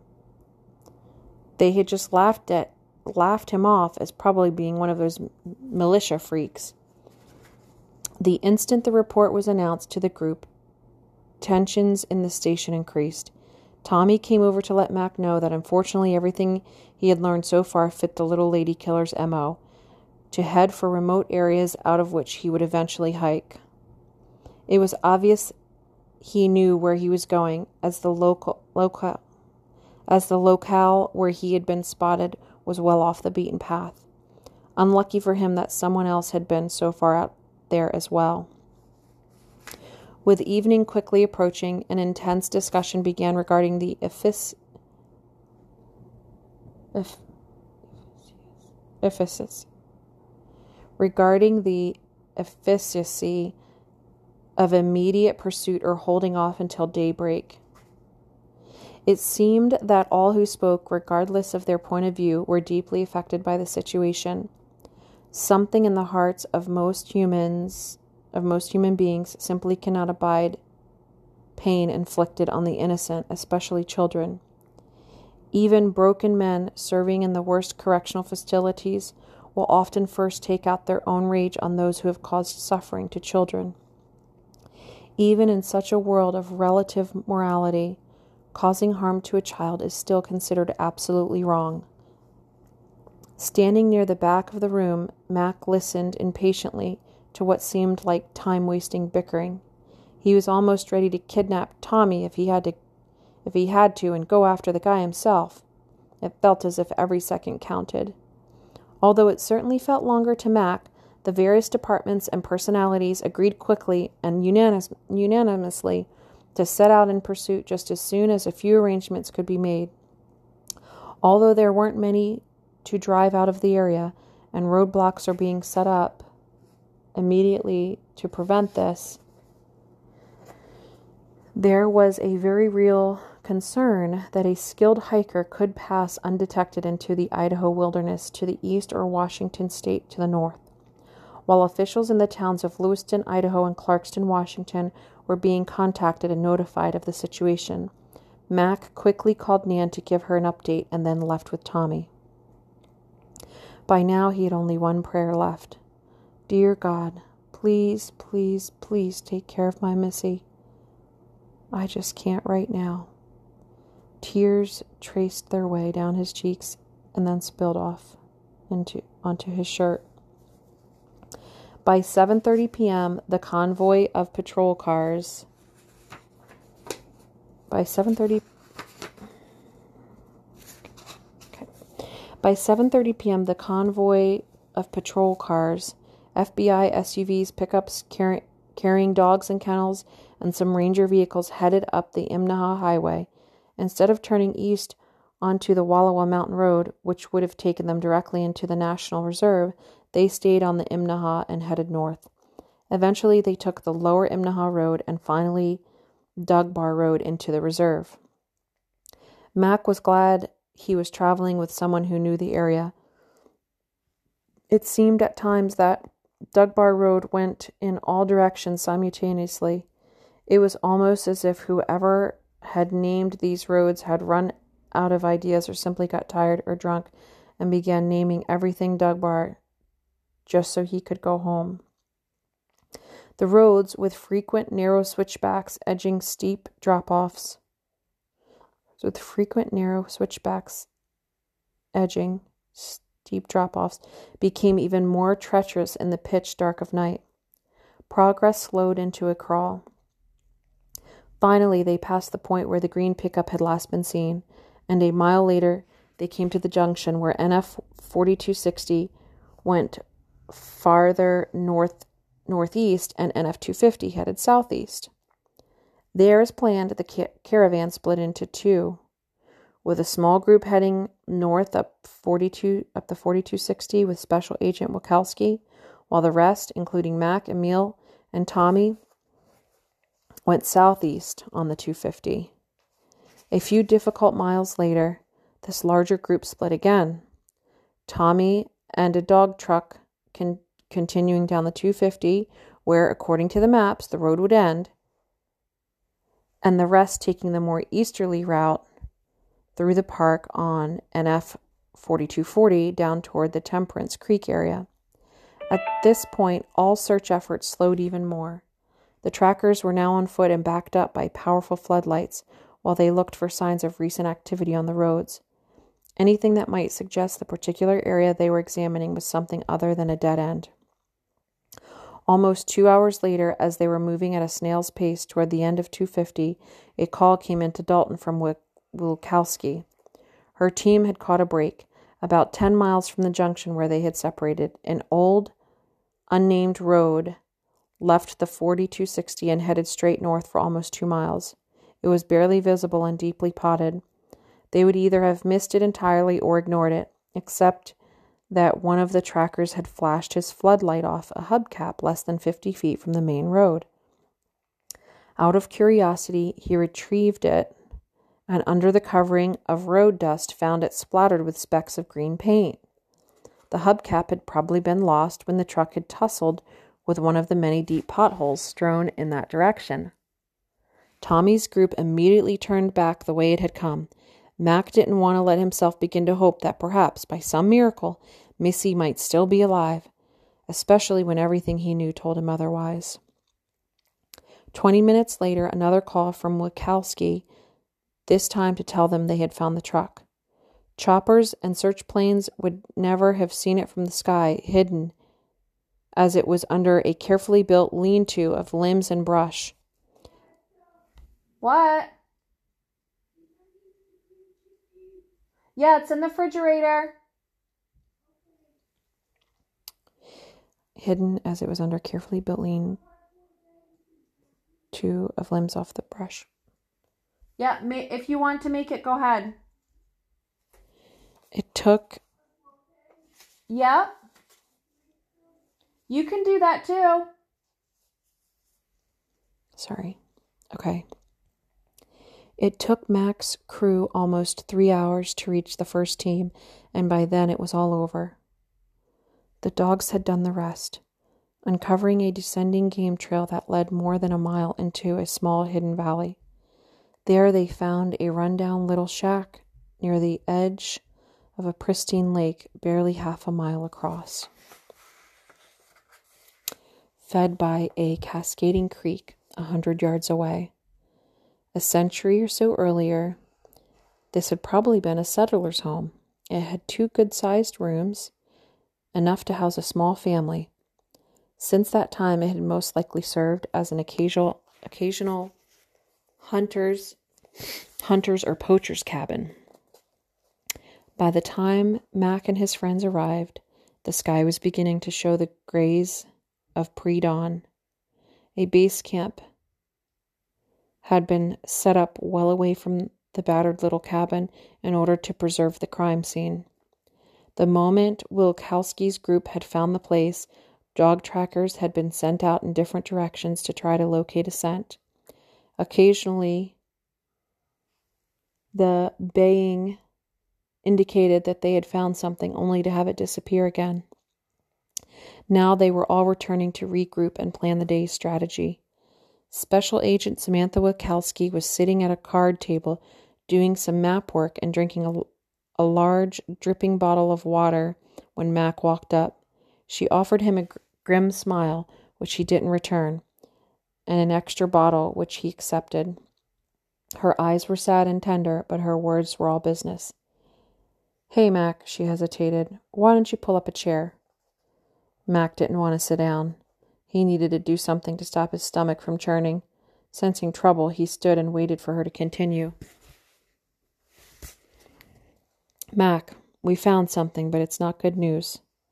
He fumbled for the right words. Did you find Missy? It was the question that he didn't want to hear the answer to, but he desperately needed to know. No, we didn't find her. Sam paused and started to stand up. But I do need you to come and identify something we found down in that old shack. I need to know if it was. She caught herself, but it was too late. I mean, if it is hers. If it is hers. His gaze went to the ground. He again felt a million years old, almost wishing he could somehow turn himself into a big, unfeeling rock. Oh, Mac, I'm so sorry, Sam apologized, standing up. Look, we can do this later if you'd like. I just thought.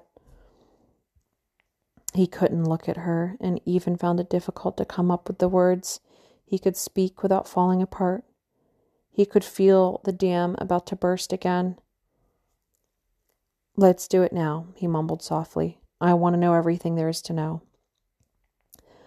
Wilkowski must have signaled the others because although Mac didn't hear anything, he suddenly felt Emil and Tommy each take one of his arms as they turned and followed the special agent down the short path to the shack.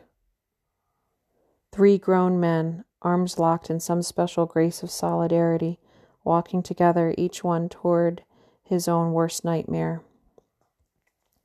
A member of the forensic team opened the door of the shack to let them in. Generator powered lighting illuminated every part of the main room. Shelving lined the walls surrounding an old table, a few chairs, and an old sofa that someone had hauled in with no little effort.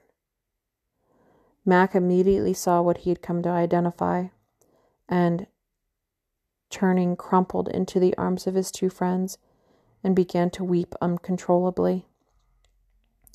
On the floor by the fireplace laid Missy's torn and blood soaked red dress. For, ne- for Mac, the next few days and weeks became numbing, a numbing blur of interviews with law enforcement and the press, followed by a memorial service for Missy with a small empty coffin and an endless sea of faces, all sad as they paraded by, no one knowing what to say. Sometime during the weeks that followed, Mac began the slow and painful trek back into everyday life. The little ladybug, the little lady killer, it seemed, was credited with taking his fifth victim, Melissa Ann Phillips.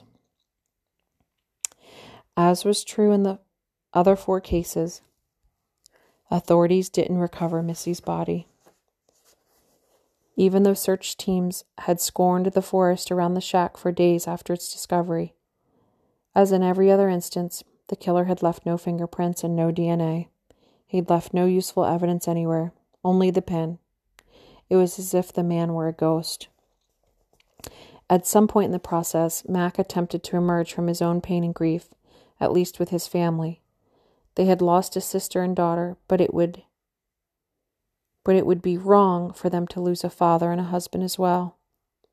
Although no one involved was left unmarked by the tragedy, Kate seemed to have been affected the most, disappearing into a shell, like a turtle protecting its soft underbelly from anything potentially dangerous. It seemed that she would poke her head out only when she felt fully safe, which was becoming less and less often. Mac and Nan both worried increasingly about her, but couldn't seem to find the right words to penetrate the fortress she was building around her heart. Attempts at conversation would turn into one way monologues, with sounds bouncing off her stone visage. It was as if something had died inside her and now was slowly infecting her from the inside, spilling out occasionally in bitter words or emotionless silence. Josh fared much better, due in part to the long distance relationship he had kept up with Amber.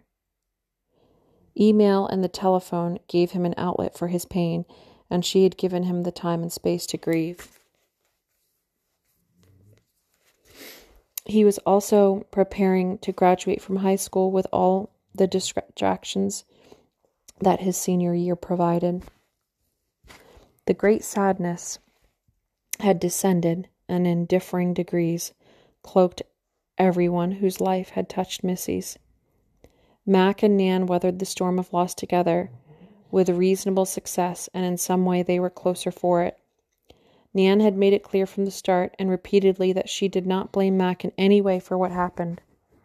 Understandably, it took Mac much longer to let himself off the hook, even a little bit. It's so easy to get sucked into the if only game and playing it is a short and slippery slide into despair. If only he had decided not to take the kids on that trip. If only he had said no when they asked to use the canoe. If only he had left the day before. If only, if only, if only. And then to have it all end with nothing. The fact that he was unable to bury Missy's body magnified his failure as her daddy. That she still was out there somewhere alone in the forest haunted him every day. Now, three and a half years later, Missy was officially presumed to have been murdered. Life would never be normal again. Not that any time is really ever normal. It would be so empty without his Missy. The tragedy had also increased the rift in Mac's own relationship with God, but he ignored this growing sense of separation. Instead, he tried to embrace a stoic, unfeeling faith and even though Mac found some comfort and peace in that, it didn't stop the nightmares where his feet were stuck in the mud and his soundless screams could not save his precious Missy. The bad dreams were becoming less frequent, and laughter and moments of joy were slowly returning. But he felt guilty about these. So when Mac received the note from Papa, quote unquote Papa, telling him to meet him back at the shack. It was no small event. Did God even write notes? And why the shack? The icon of his deepest pain. Certainly, God would have had better places to meet with him. A dark thought even crossed his mind that the killer could be taunting him or luring him away to leave the rest of his family unprotected. Maybe it was all just a cruel hoax but then why was it signed Papa? Try as he might, Mac could not escape the desperate possibility that the note just might be from God after all, even if the thought of God's passing notes did not fit well with his theo- theological training. In seminary, he had been taught that God had completely stopped any overt communication with moderns, preferring to have them only listen to and follow sacred scripture properly interpreted, of course. God's voice had been reduced to paper, and even that paper had to be moderated and deciphered by the proper authorities and intellects.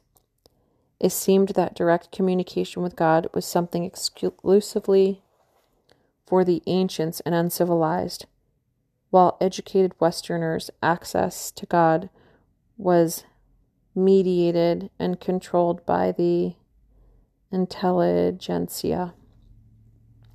Nobody wanted God in a box, just in a book, especially an expensive one bound in leather with gilt edges.